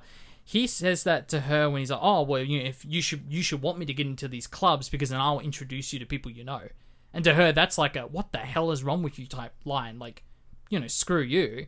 And when the Winklevosses essentially to say the same thing to him, or this could you know rehabilitate your reputation from face mash, he has the exact same reaction as Erica did to him in that moment. We're like, "I'm gonna screw you guys over because how dare Oh, you think you can help me? Watch me help myself. You know, Exactly. See, I, I just think spiteful is just so accurate. He has no real friends in this film at all. Hmm. Well, he has Eduardo, but he's the one who. Well, that he's tr- Eduardo is trying too hard to be his friend and so nice, and, and Mark just can't accept it. Yeah, he's, sucks. Mark Zuckerberg is the v- villain of this movie, maybe. Well, he's a, well, he's a protagonist, but yes, he is not. uh, He would. It He's might be- villainous. everything that in goes wrong in nature. this movie is his fault. I mean, Um, he gets punished for it. I mean, eh, the Vink- the- obviously the Winklevoss twins are set up as the antagonists because they're like him, like fuck this guy, we're gonna take him down. Yeah, But I mean, I te- te- technically, he's Mark he did fuck him over. Like as much as it's like, oh, technically what he did was legally okay or whatever. But you see in the movie, they give him the idea, he takes it, he does the Facebook. You it's know. kind of interesting because you're right. Like in, in, from a narrative standpoint, he Mark Zuckerberg's our protagonist. But he's doing all the shady shit. He's doing all the sh- shady stuff, and you got the Winklevosses who are framed as the antagonist. But then I think by the time you know, the- now that we're older and watching it, I kind of just like, oh, they're just like you know these preppy schoolboys that didn't get their way, and they're kind Yeah. of a nuisance because and they feel like they're valid in what they're doing. Like it's not like they're doing it to bring Mark Zuckerberg down. They No, and genuinely saw and I they had an idea, saw someone else doing it after they wanted, Wanted to like hire they gave them. him the idea, he did it and he made a lot of money out of it and they're going, "Oh, we, we it was our idea. We got screwed over here." Like they're not doing anything wrong.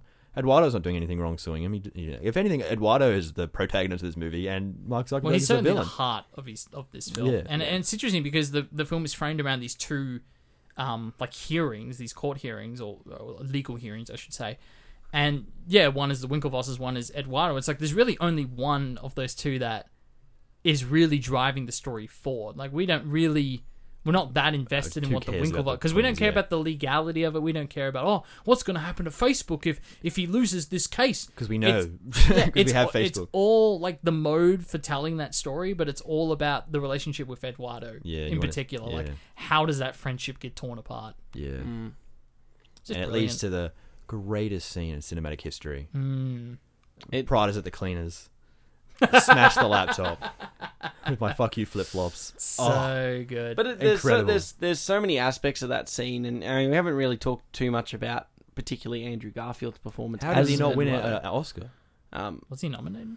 He had to be. If he wasn't nominated, I'm boycotting I feel like he whatever I wasn't have to nominated. boycott. Andrew It's on when you look when you Garfield, when you search up Oscar nomination. ten best film scenes of all time. Every time the li- list is going to have that But scene in He it. it- was it's not not Oh, even- nominated. His performance is Right. incredible. It's Wow, not that's even insane. just the the scene as you're talking about where he does the smashing the laptops. It's the way the scene is like almost bookmarked with w- like w- and what did you go to the office for? An ambush, and it just immediately has that Oh, hook yeah. line oh yeah. where it just so I mean, it feels like an brings action it. film. and it does it it- it's like uh, saying that and you're like an ambush what does that mean like and at this point you know like we said we've got we've been introduced to timberlake's character um and we've we've seen that relationship between eisenberg and timberlake sort of develop and they they've basically got this love triangle going on almost and Hmm. But- they're being ousted That's Um, the thing with Andrew's performance is so good in this movie. Not he- obviously there's the obvious that scene is obvious like oh, here's how how good his performance is. Yeah. But just if you just pure watch the anger movie in it. and you just watch he, he like t- he doesn't say a whole lot, but you will see him sitting at the table with Justin Timberlake and stuff and they're What's- talking. what's timberlake's character napster Sean Parker, Sean Napster. Parker, yeah. yeah. you see him at the table with Na- like Mr. Napster, and you'll see and you see his acting, and you see like he's not even really acting. He's just like you can see it in his eyes in the film, and like his like exp- his facial Hmm. The expressions. disdain- You're just watching it, and you're like, disdain, I understand ha- at every moment, ha- even when Mark's like, "Oh, I need more money,"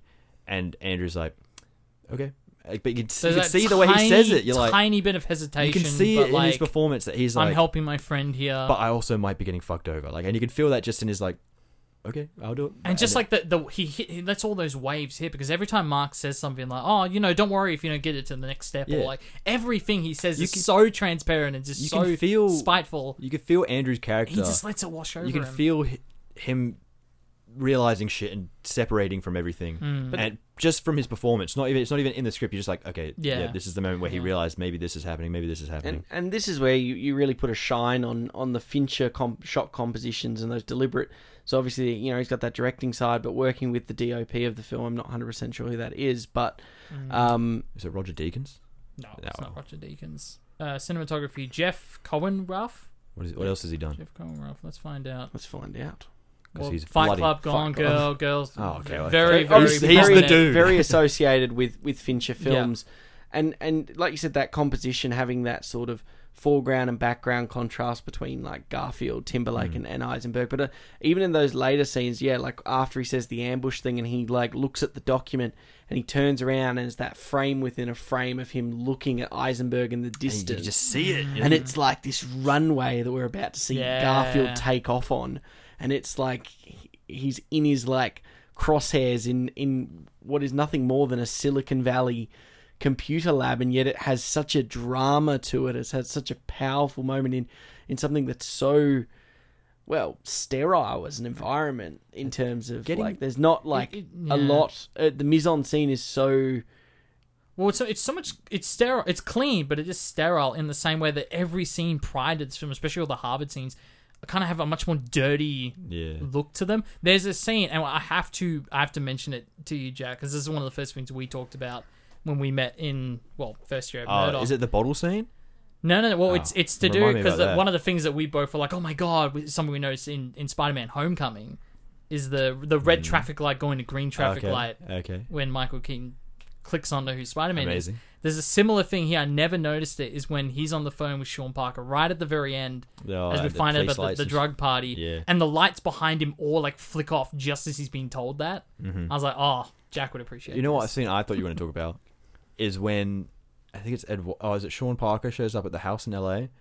Oh yeah. and Mark's like, "Oh, do you want a beer?" And then he Yeah, throws a beer yeah, and it yeah. hits the camera It hits the, right in the lens. right in the yeah. lens. It just smashes. I'm like, interesting choice. I don't know. That feels It's a little four. That's the only moment in that movie where I'm watching it and going, why'd that happen? What's going on there? Like, he throws it at the lens of the camera and it just CGI smashes on the camera. I don't think it's CGI. I think they would have put like a glass Even plane weirder in that they- front of the camera. Even weirder, they prepared. Like, they wheeled in a glass panel and said, throw it at like this what's instead. sort of the point of it. Yeah, it's like, what does that mean? That's the only thing in the film And where I have to, thought like, he just wanted to watch do this it. one more time in the Interesting. context. He just wanted to do it because he thought, wouldn't it be cool if we smashed Well, it's, this? it's part of that precision, I guess, of like he's going to hit it right dead smack in the Yeah. middle of the lens. I don't know. That felt like the only thing in the movie I questioned. That's really. fair enough. I, I was never like bothered by it, but it does stick It out. bothers me every time I watch it. Fair enough. Because I'm like, I, I, if I ever show this, like I always show this movie to someone who's Mm-hmm. never seen this movie, and I'm like, wait for it, wait for it. Why did that happen? And they're like, I don't know. I'm like, exactly. Why did the fuck it happen? I don't know. What happened. yeah. And no one can give me an answer. I do agree, Jake. You brought up there that, that contrast between the more sterile performances, especially uh, sterile uh, environment. pr- uh, production design and environments that occur in the latter stages of the film versus the start of the film, where it does have that more gritty and, and real. When when he first So the murky devises, greens everywhere. yeah, and, g- like, greens the and golds, golds, and it's like when he's creating face smash, there's a, a much So more warm. traditionalist uh, Fincher lighting style where it's that dark, like really low key lighting with Mm. the high contrast. Whereas by the time we get to Facebook's on the verge of its million, uh, is it million? millionth Mm. member, millionth yeah. member. Um, we're almost in this, yeah, this brightly There's lit, so sterile, much more boring. light in the room. Yeah, even just thing. the bright, the bright blue of the Facebook logo and Yeah, it's it's a massive difference between the two, and I I I think Mm. that that kind of happens over the course of the film, and I think it's really deliberate and it's really quite quite brilliant.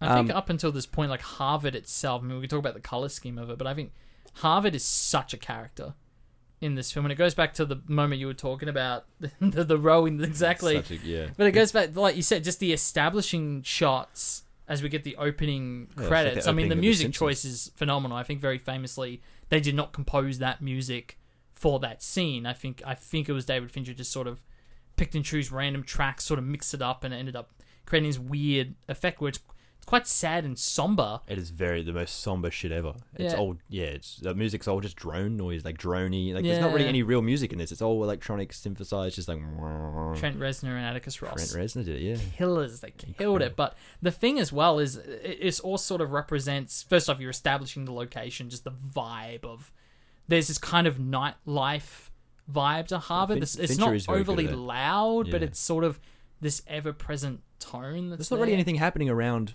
what's happening with the character. So like No. when Mark's running back to his apartment on campus, there's no one on campus.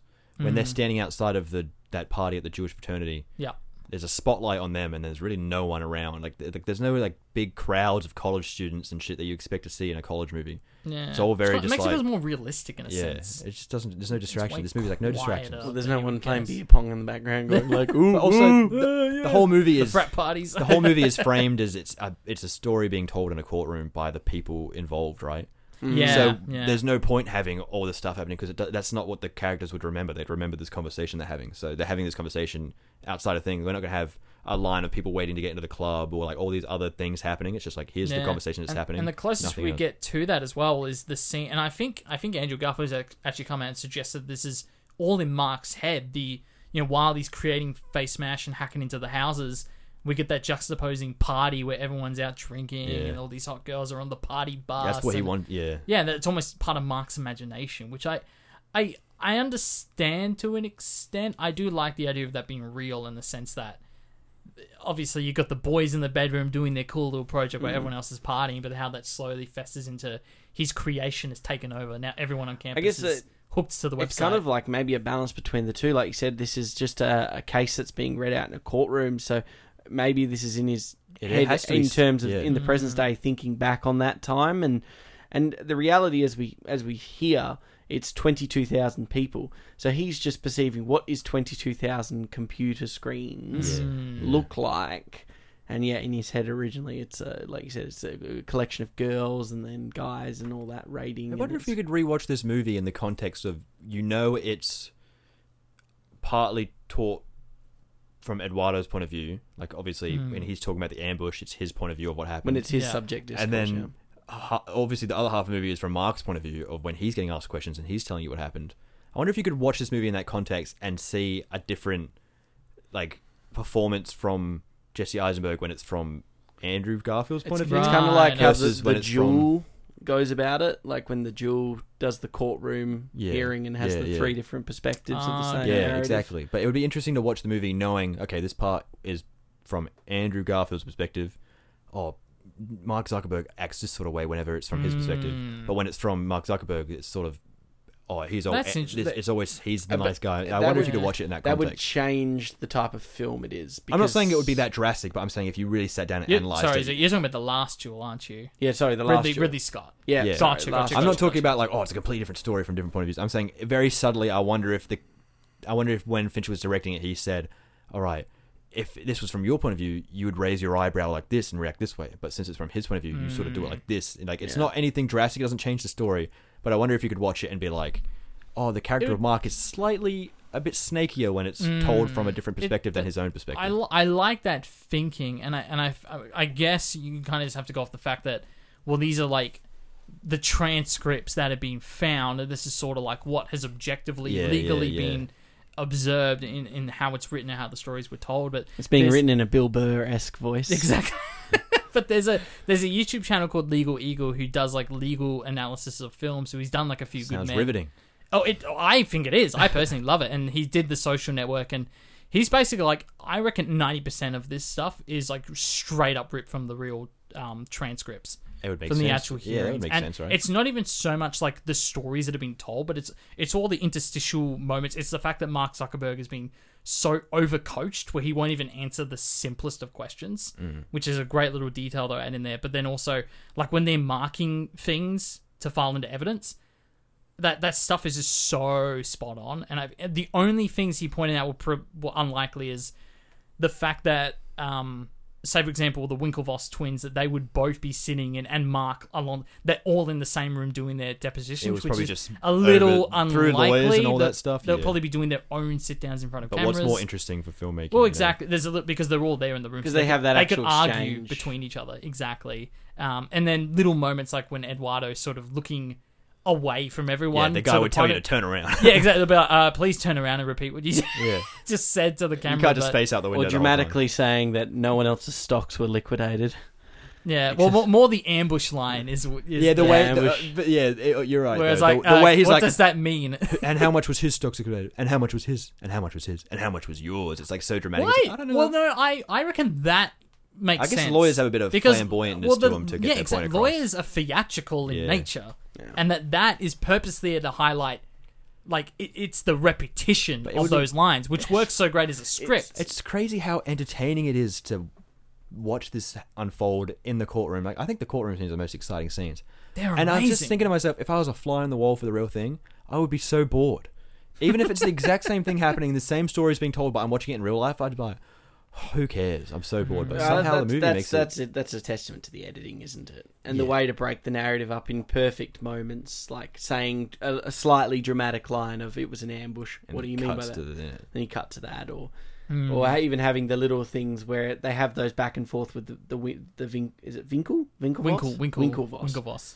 Um, they're billionaires now too, by the way. They're like well, they kind of always were. parents are already That's the billionaires, thing, and the aren't they? film kind of a little bit doesn't make too much of a point, but it's like all of these characters are all wealthy, including Mark, Mark Zuckerberg's Zuckerberg parents are is already wealthy, rich.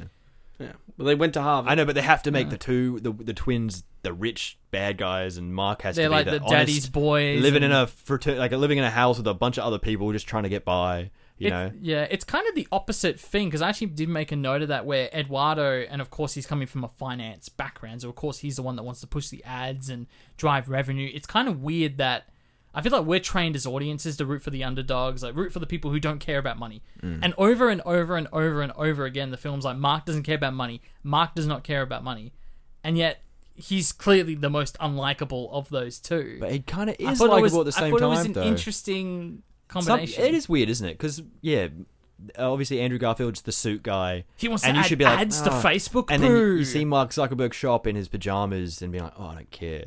But it almost takes it too far. Like, well, now I just know Mark Zuckerberg's a bit arrogant and. Edwa- Eduardo's just trying to make money, but you want them to make money. It's like it's a weird, like it doesn't make any sense. Facebook would never add ads. You can't explain it why. It, the only reason I go on Facebook is for the ads, by the way, because I get Why's some that? wild ads. I just scroll through Facebook and You see speak the a crazy couple of stuff. times into your phone, like it's now just going to be like social network. Yeah, Blu- that's I mean, it. It's gonna be a lot Blu-rays of social and network. stuff. Well, no joke. The amount of like Brenda Son posts that I've seen since rewatching this film, just like all all of a sudden. And I, to be fair, I think she is married to Macaulay Culkin, who I Yeah, think yeah. just got his Hollywood Yeah. star. Very Why recently. was she so I in think this that's movie? part of it. That's such a random casting thing. I get if you killed She's the great audition. in it. I know, but like, how? like, there's a million just women that could have done it, and they're like, let's get the chick from Sweet Life of Zack and Cody. like, I get. I guess Andrew Garfield didn't really have much of a filmography before this either. Well, the, the, I mean, even more than Jesse Eisenberg, I think this film was hu- a huge breakthrough. For him. I feel mean, like this is the end of Jesse Eisenberg's career. mm. He was like the sort of Zombieland. awkward. That was was that no, after Zombieland this? was Zombieland Before was this. before the social network. Yeah. I feel like he was like getting his niche of weird, awkward guy teenager, and then he was sort of growing out of that role. And he did this, and then what has he done after this? Now you see me one and two. Yeah, Batman's been the Batman. Superman. Yeah, Uh, He was Lex Luthor. yeah. Come for on, some reason. Yeah, no, I, So- I, I see what you mean uh, in in terms of that, but I think, but going back to Andrew Garfield, it's kind of insane when it was almost the inverse of what happens these days. Of oh my god, Eduardo Saverin's going to play Spider Man.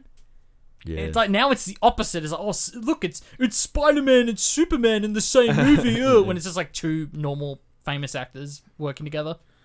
Uh, it's the superheroes together. Okay, Andrew Garfield is bad casting for this movie. He's incredible in it, but hi- him playing a guy named Eduardo Savron Yeah, is Playing a always so Brazilian is a little Right. it's like- always so jarring. Whenever they say Eduardo, I'm like, he's not Eduardo.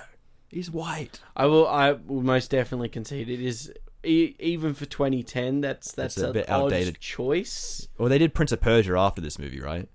Where was that? oh, did they? Because that I think that was 2012, and that was Jake Gyllenhaal as a Middle Eastern man. So they still hadn't learned that lesson, you know. Yeah. So I mean, I don't think if that's if there has to be a critique, there's that. Maybe that sort of dated casting. Um, But he does such a good job. I mean, at it, he's you kind of incredible. can't complain. in it. So Yes, yeah. it's such a it's such a shame. Army Hammer's cancelled because he's really good in it. he's yeah, he's pretty good. Well, I mean, it goes back to the saying. Like, I think that one of the top letterbox reviewers, like, you know, Fincher, where did you hide the other Army Hammer? I didn't where know is when I he? was younger that there was No? they weren't actually twins. It was such flawless, It's perfect. flawlessly done. I was like, there's two of them. Do you imagine Army Hammer comes out and goes, "I was actually that was my twin." That would be so good. I didn't say all those mean those all horrible Yeah, things. exactly. He, yo, that's actually smart. He should do that. They should do that, and some people would fall for My it. twin said all those awful things, but I'm going to take his place He's now. the cannibal, not me. But the- Alleged cannibal. But the funny thing is, like, the techniques they use to duplicate him. I mean, yeah, there's a little bit of like face swapping. He's out of body double and things like that. But I think the vast majority of his is simple locked off tripod, nice symmetrical framing where he's very easy to just paint out of shots and, and repaint him into other shots. Which we did that on Faces in the Crowd. you know, in second year Mm-hmm. Anyone? uni. They've been doing that since the fucking 1930s, my guy. yeah, I know. They I, figured that they've shit been, out I know ages they've been ago. doing it forever, but it's just so clean in this film. It's so clean. Mm. They, f- they really Seamless. figured it out. Yeah, it's it's phenomenal. I want to give a shout out as well. I mean, we already talked a little bit about Justin Timberlake, I mean, this was like the big like wow, like he's He has no business being this surprisingly good in, in this in a film. drama, and then he didn't really do much. What other, he did In Time. in time. Yeah, there you go. That's probably what killed it, the momentum. But he He's not bad in In Time though. In Time's could a have been bad Sam, he could have been film. Sam Worthington in, in time. He could have gotten any generic white guy in, in Yeah. time. Yeah, But he's really good in this movie. there's a scene, Mm. and this is what I was going to allude to earlier. th- There's the one line he says that I think drives Mark Zuckerberg for the whole second half is when he's talking about, um, you know, the the Victoria's Secret catalog and the guy who made it jumps off the, the Golden Gate Bridge and yada yada. But it all comes back from he talked about the lacrosse girl in I think in high school that he wanted to impress her with He made it all Napster. up. And that when Mark's he asks, he's like, "What about that girl? Like, did you ever like what happened?" And he's like, "No, I never think about her." You know, and I think for Mark, it's like That was- I need to do what he's yeah, doing uh, to you get c- Erica out You of can my see brain. the light bulb turn on in his head when Yeah. he says, it. he's like, oh. And then he says, what's cooler than $1 million? $1 billion. I'm like, he's right. That is cooler. That got he's me. right. Let's follow him. Drop the burn. Um, yeah, drop the, the and take the ads off the website. But that's uh, even even Eduardo's like he made the but right before he made his biggest contribution, just that little s- that little stab right there, just clever subtle stuff in there. I I, I love it. I want to shout out two things I've noticed over the years rewatching this film, Okay. which is very strange. Mm-hmm. There's two moments where there's like film gear in the frame or some sort of weird four four break. It's very strange. So the the first one I noticed is that in the back room after the rowing competition, Mm. it's when they finally decide let's gut the freaking nerd. It was There's a clearly bunch of- ADR, by There's the way. ADR. they clearly say gut the fucking nerd and then they had to Oh, ADR. you're the- right. If you look at his mouth, he says fucking and they Yeah, change the no, you're frickin'. right. You're right. And it Well, feels ev- so unnatural. Gut the freaking nerd. even even the letter that Mark gets that just says um you dick that was that did not say that in the original Yeah. I guess pre-release cut so to speak. You They're suck, definitely PG thirteen the film a little bit there, but the the thing I noticed in that back room when they say that there's a bunch of um like mic um what's it called boom mics could be because they and like camera gear Mm. and cases. could be like news crew who film. it kind of makes sense storage because area they're or at something. that competition. So I was like, okay, there were people filming the rowing competition, but it just felt so weird. I'm like, did they just leave all their gear in this room and shot this scene? Like, Just David I Fincher. doubt it's it's David just so Fincher. jarring. It could just yeah, be David was- Fincher being like, "I'm so good, no one's even going to notice." and the and the other thing I noticed as well, where is it? Oh yeah, and during the um, I think I only noticed this in the Winklevoss uh, deposition is they're all wearing mics. They're all in little lapel mics. I think that's every character, something that which, happens in some courtrooms. which so- makes sense. Yeah, it's a moment- Diegetic, like they have to record. How that'd be a great day on set though. Just Oh, so, for the- so for the- easy, just like I know that people miking them are like, "Oh, this is the best day of I'm my going life." to go. I'll be back in 12 hours. Have fun. Yeah, I assume it's just recording the deposition to ensure that nothing's just said once and that's the only record. yeah, exactly. They're recording all the, the audio, but I only noticed it this most recent time. I was like, "That's kind of genius," because you're right. It makes perfect sense. Mm. Well, I in guess this it's better than scenario. it, and it also, if we think about it from a filmmaking point of view, and especially because there's interactions across the table, having giant microphones like you see in some depositions where they've got the big microphone, It's going to Yeah. mess They up his speak into perfect it. framing, mate. It's what it's Yeah. going to do. it would it It's would kind of like we're mess- talking into these mics right now. And I can't Yeah, yeah. It's hard to film. Just break the fourth wall. Yeah. Jack, what was Ten your out of ten. highlight scene? Oh. Mm. Oh, it's too easy to say the laptop smashing scene. Well, if that's your highlight scene, that's your highlight scene, Jack. Come back to me. I want to. I'm thinking. Ooh, I've never had to come back to someone before, Jake. I think it will have to be the entire. I think it's like ten minutes, the whole stretch of hacking the Facebook houses, the face smash, that whole. It is so every time I re- I'm like, it is so immaculately done, and it's not even just like the storytelling and the excitement behind it, and the. Um, I love how accurate a lot of like what his blogging is and, and the way he's hacking these things, and I mean it goes back to Mr. Robot, like you were saying earlier, Jack, but the energy, especially for the music, it's That's just what like I mean. Nothing can happen in this movie, but somehow the music and the, and just the way it's shot, you're like, oh, what's he doing? and it's just so exciting. And like, it, it- I just oh, like this montage of him just building something and taking over the campus and Mm. the way it's car- your character. It's just so- like that's what blows my. I, to be fair, you said Jack that it was it was when they wrote the equation on the window, which is before it gets really good. Yeah, I that know. scene, to be fair, is when you when you gave up as a as a wee lad, but. I'm like, how on earth could you not watch that scene and not be just completely in- I know. riveted by it? I know, I know. anyway, my favorite scene. I think any of the scenes where Mark Zuckerberg is sitting at the the the deposition and he's just being an asshole to everyone. Like when the guy's doing math and he's like, "Well, hold on," and he just writes on a bit of paper. Oh He's- yeah, the he's like- one thousand plus eighteen He's thousand. like, "Oh, uh, uh, "Yep, just you're check good. Your math, on your math that. checks out. All right, you're good." It's like just him being a, a fucking asshole. It's like- I like it. I think that's. I think that would. If I'm not going to go for the cliche, I like the scene where Sean Parker gets busted. Mm. I think Okay. Justin Timberlake's acting in that scene is really good when he's like Justin is the coke off his pants and he's Yeah. like, and you can tell how nervous he is and stuff. I'm like, that's pretty, that's pre- pretty good acting. Mm. Oh no no no! They, no it's the most obvious, most iconic scene when they're in the nightclub and they're chalking. You could barely hear them over the music. that is amazing.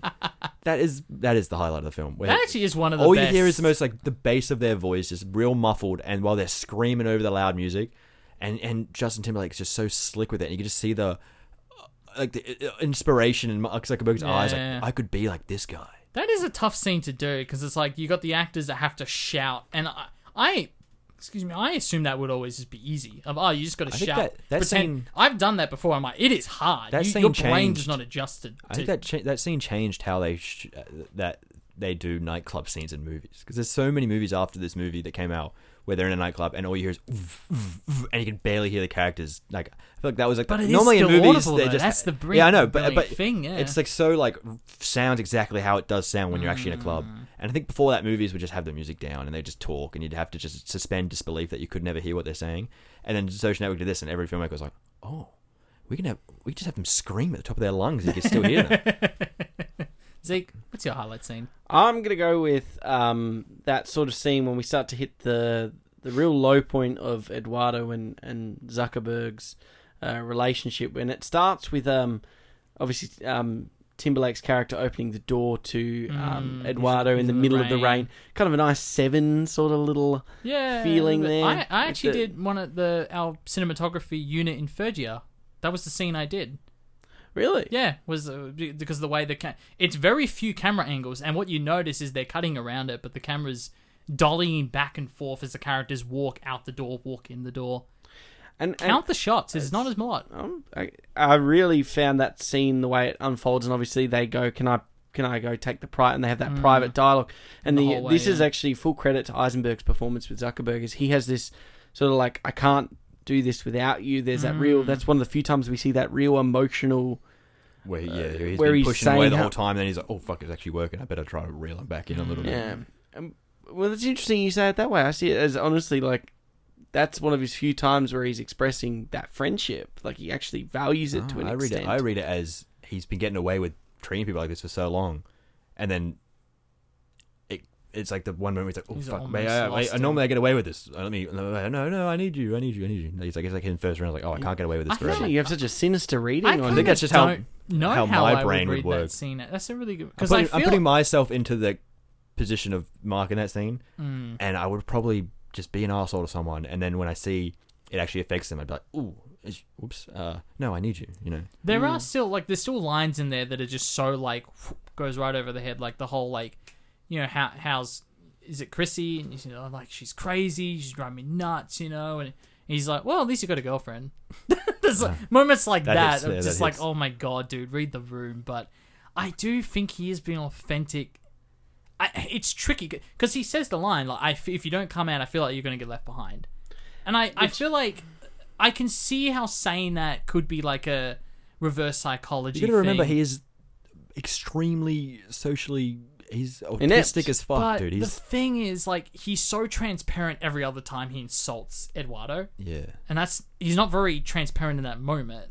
But I think I feel like he just knows he's so socially just not there and like a robot that he knows. He says something and then he has to. He realizes it actually affected Eduardo and he like tries to take it back or whatever. But, oh, but I need you to do this. Yeah. It's because he knows that's what uh, he knows Eduardo and he knows that's what he wants to hear. But he's too much of a social robot to be saying something like that because he thinks, oh, I feel bad. He never feels bad. Perhaps he, doesn't, there's he a- doesn't know what he's saying. there's a middle ground between the two. Maybe he is that robotic sense, but that's his way of basically he's saying you're going to get left behind. But it's in a way that his eye he's putting his eye contact to the floor. It's almost like he's nervous to be saying something like this to Eduardo because it almost feels like a slight vague threat, but at the same time it does feel like it has that undertone of I don't want to leave you behind. Mm, Eduardo definitely takes it as a threat. Yeah. The next thing he does is freeze the, the accounts. But there's also the line he says he's like he's like I need you, please don't tell Sean that I said that. Yeah. I mean that's pretty Oh, authentic wow. as well. and that has that fine balance with, especially with what Rashida Jones says in that final little bit Yeah. about uh, you're not an asshole, you're just trying really hard to be one. Yeah. And it's sort of like, well, that kind of encapsulates that scene. I think it's a really good scene that really Mm. Hmm. showcases both the actors' muscles. The Social Network is currently out on Netflix. Question mark. Stan. Stan. Man, It's on Stan. I hell think, yeah, I've isn't it? got that one.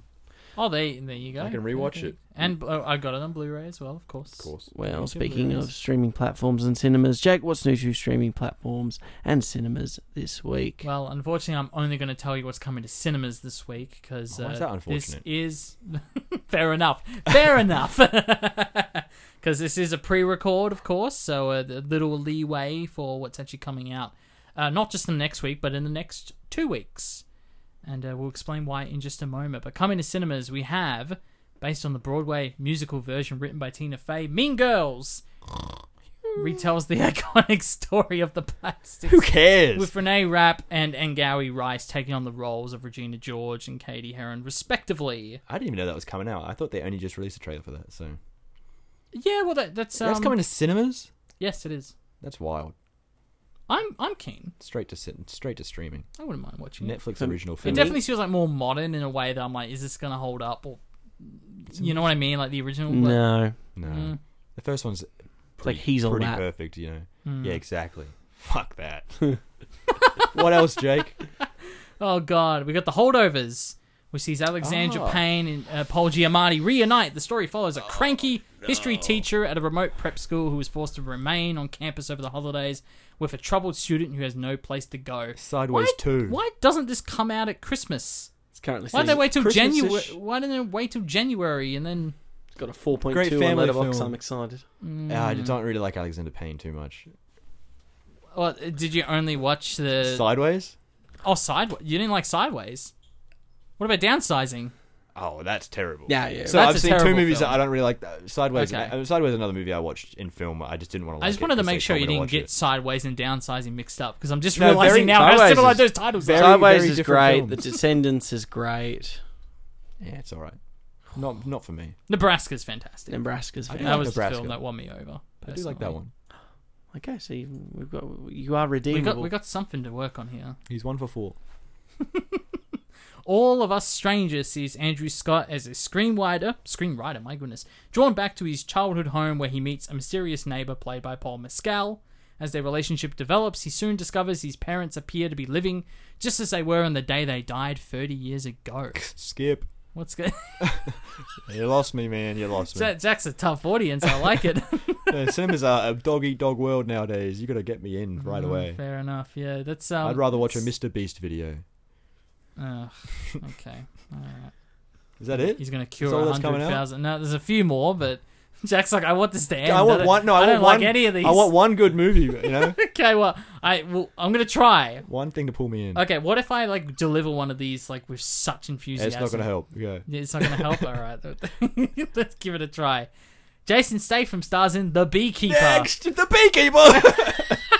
Don't read any more of that. where he description. takes on a brutal campaign for vengeance after it's revealed he is a former operative of the powerful and clandestine o- organization known as the beekeepers. Beekeepers. Oh, at least he's not a really. Like, I thought it was like after his bees! bee, after his bees all mysteriously die, he goes to get revenge. I'm not watching Wicker that. Man Part Two. oh They my ran out God. of ideas for that one. Uh, the Canterville Ghosts. It's a spooky animation in which an Oh. American family moves into a haunted mansion. Stars Hugh Laurie as the Grim Reaper. oh, I'm in. You're in? No, Okay. oh, we got close. is that it? Uh, there's there's one more. God. Oh, sorry. Well, there's two. Okay, so Sophia Coppola's uh, Priscilla goes wide in the next week. Excellent. I don't know about that Um, so one, that's but- exciting. Oh yeah, I didn't. Oh no, yeah, that I'm, that I'm kind of excited for that one. There Actually, you go, the Elvis one. I watched that on streaming. And what was the, Oh, is I there don't- the uh, last okay, one? uh, Is th- it good? th- That that goes wide. There's one left, also from A24, called the Oh. Iron Claw. yes, I'm Yes. excited for this Oh, one. Yeah, we got one. Hey! Sports thriller starring Zach Efron, uh, Jeremy bear. Allen White, Harris Dickerson, uh, M- M- Maria Maria Tur- Tierney, You Maria nailed it. Tierney. You ma- you nailed it, mate. Thank you. no, I didn't. I'm actually Stanley very- Simmons and Holt McCallan, Cal- Callan, Uh, Mc- McCalla Ennie is how it's spelled. What language are you speaking? I know. As members of the Von Inch brothers, uh, there you go. Yeah, the Von Erichs. I'm so excited. professional wrestling. That's so it. I'm in Tragic, it. tragic story. It I watched a is. documentary about it a couple of years ago. Oh, So I am actually excited for that movie. I already, Hey, I, we yeah, got I him. already know what It's Zac happens. as a Efron on professional A24. wrestling gentlemen, we fan. got it. I also know what's happening, so I don't know what else the mo- it's not that much to it, you know. But Mm. No, it's a cursed family, really. But I am excited for it. Yeah. the golden 24 Zac era Efron. family that yeah kind of fell apart pretty quickly, Oh, there you go. Very I'm exciting. hoping I'm hoping Ric Flair is in the movie. Ooh. like a Ric Flair esque I'm not him, yeah, but like a person Terry Funk. playing him, you know. bit of a. early- It would it would have Terry Funk too, who's one of their biggest rivals. Lots to talk about with that film. Mm, very Hopefully, get to exciting. watch that while I'm in Europe. So Oh, those la di da. Mm. to clarify, and I probably should have wrote more dates because those come out over the next two weeks, and that figure would it out. take us through to uh, a very important date, I guess, in the history of the podcast, the twenty second of January, twenty twenty Mm-hmm. four. Zeke, what happens on that day? Well, we officially uh, close up shop at the end of that episode. That is our final ever episode. But not just that, Jake, not just that. It is Mm. our fifth ever end of year awards, which features Of course, yes. Ah, uh, some of our most acclaimed Cinema Sideshow awards. Obviously, we're talking about the Golden Chalk Top, which is awarded to our favourite film uh, that we cover in the weekly slot, which is, in this situation, The Social Mm. Network. Yep. Um, and of course, more importantly, the Style Popcorn Award, which goes to our least favourite film. And there are quite a few that could take yeah, in that the- one in the out. last year. I think so. Okay, yeah, We shall see. that's fair enough. So, Jake, our final ever episode of the podcast also features a film of the week. But It what does. are we watching? Well, next week on the show is, a, or s- excuse me, two weeks from now on the show, our final ever Cinema Sideshow podcast discussion for a little film called Birdman or the Unexpected Virtue of Ignorance. I remember when, I remember, I remember when I lost my mind. There's something so pleasant about that place. Even your emotions have an echo, so much space. How did we end up here? In this dump? You were a movie star, remember?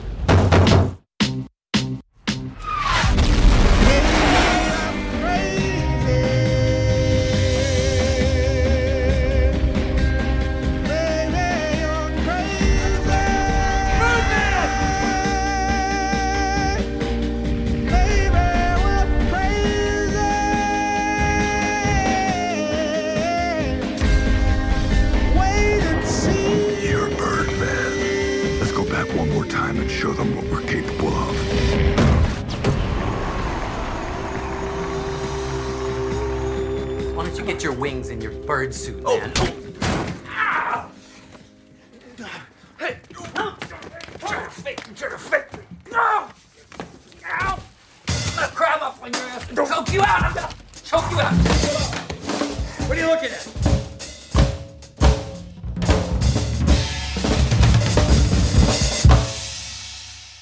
A fading cinema star plans to resurrect his career with a passionate Broadway production.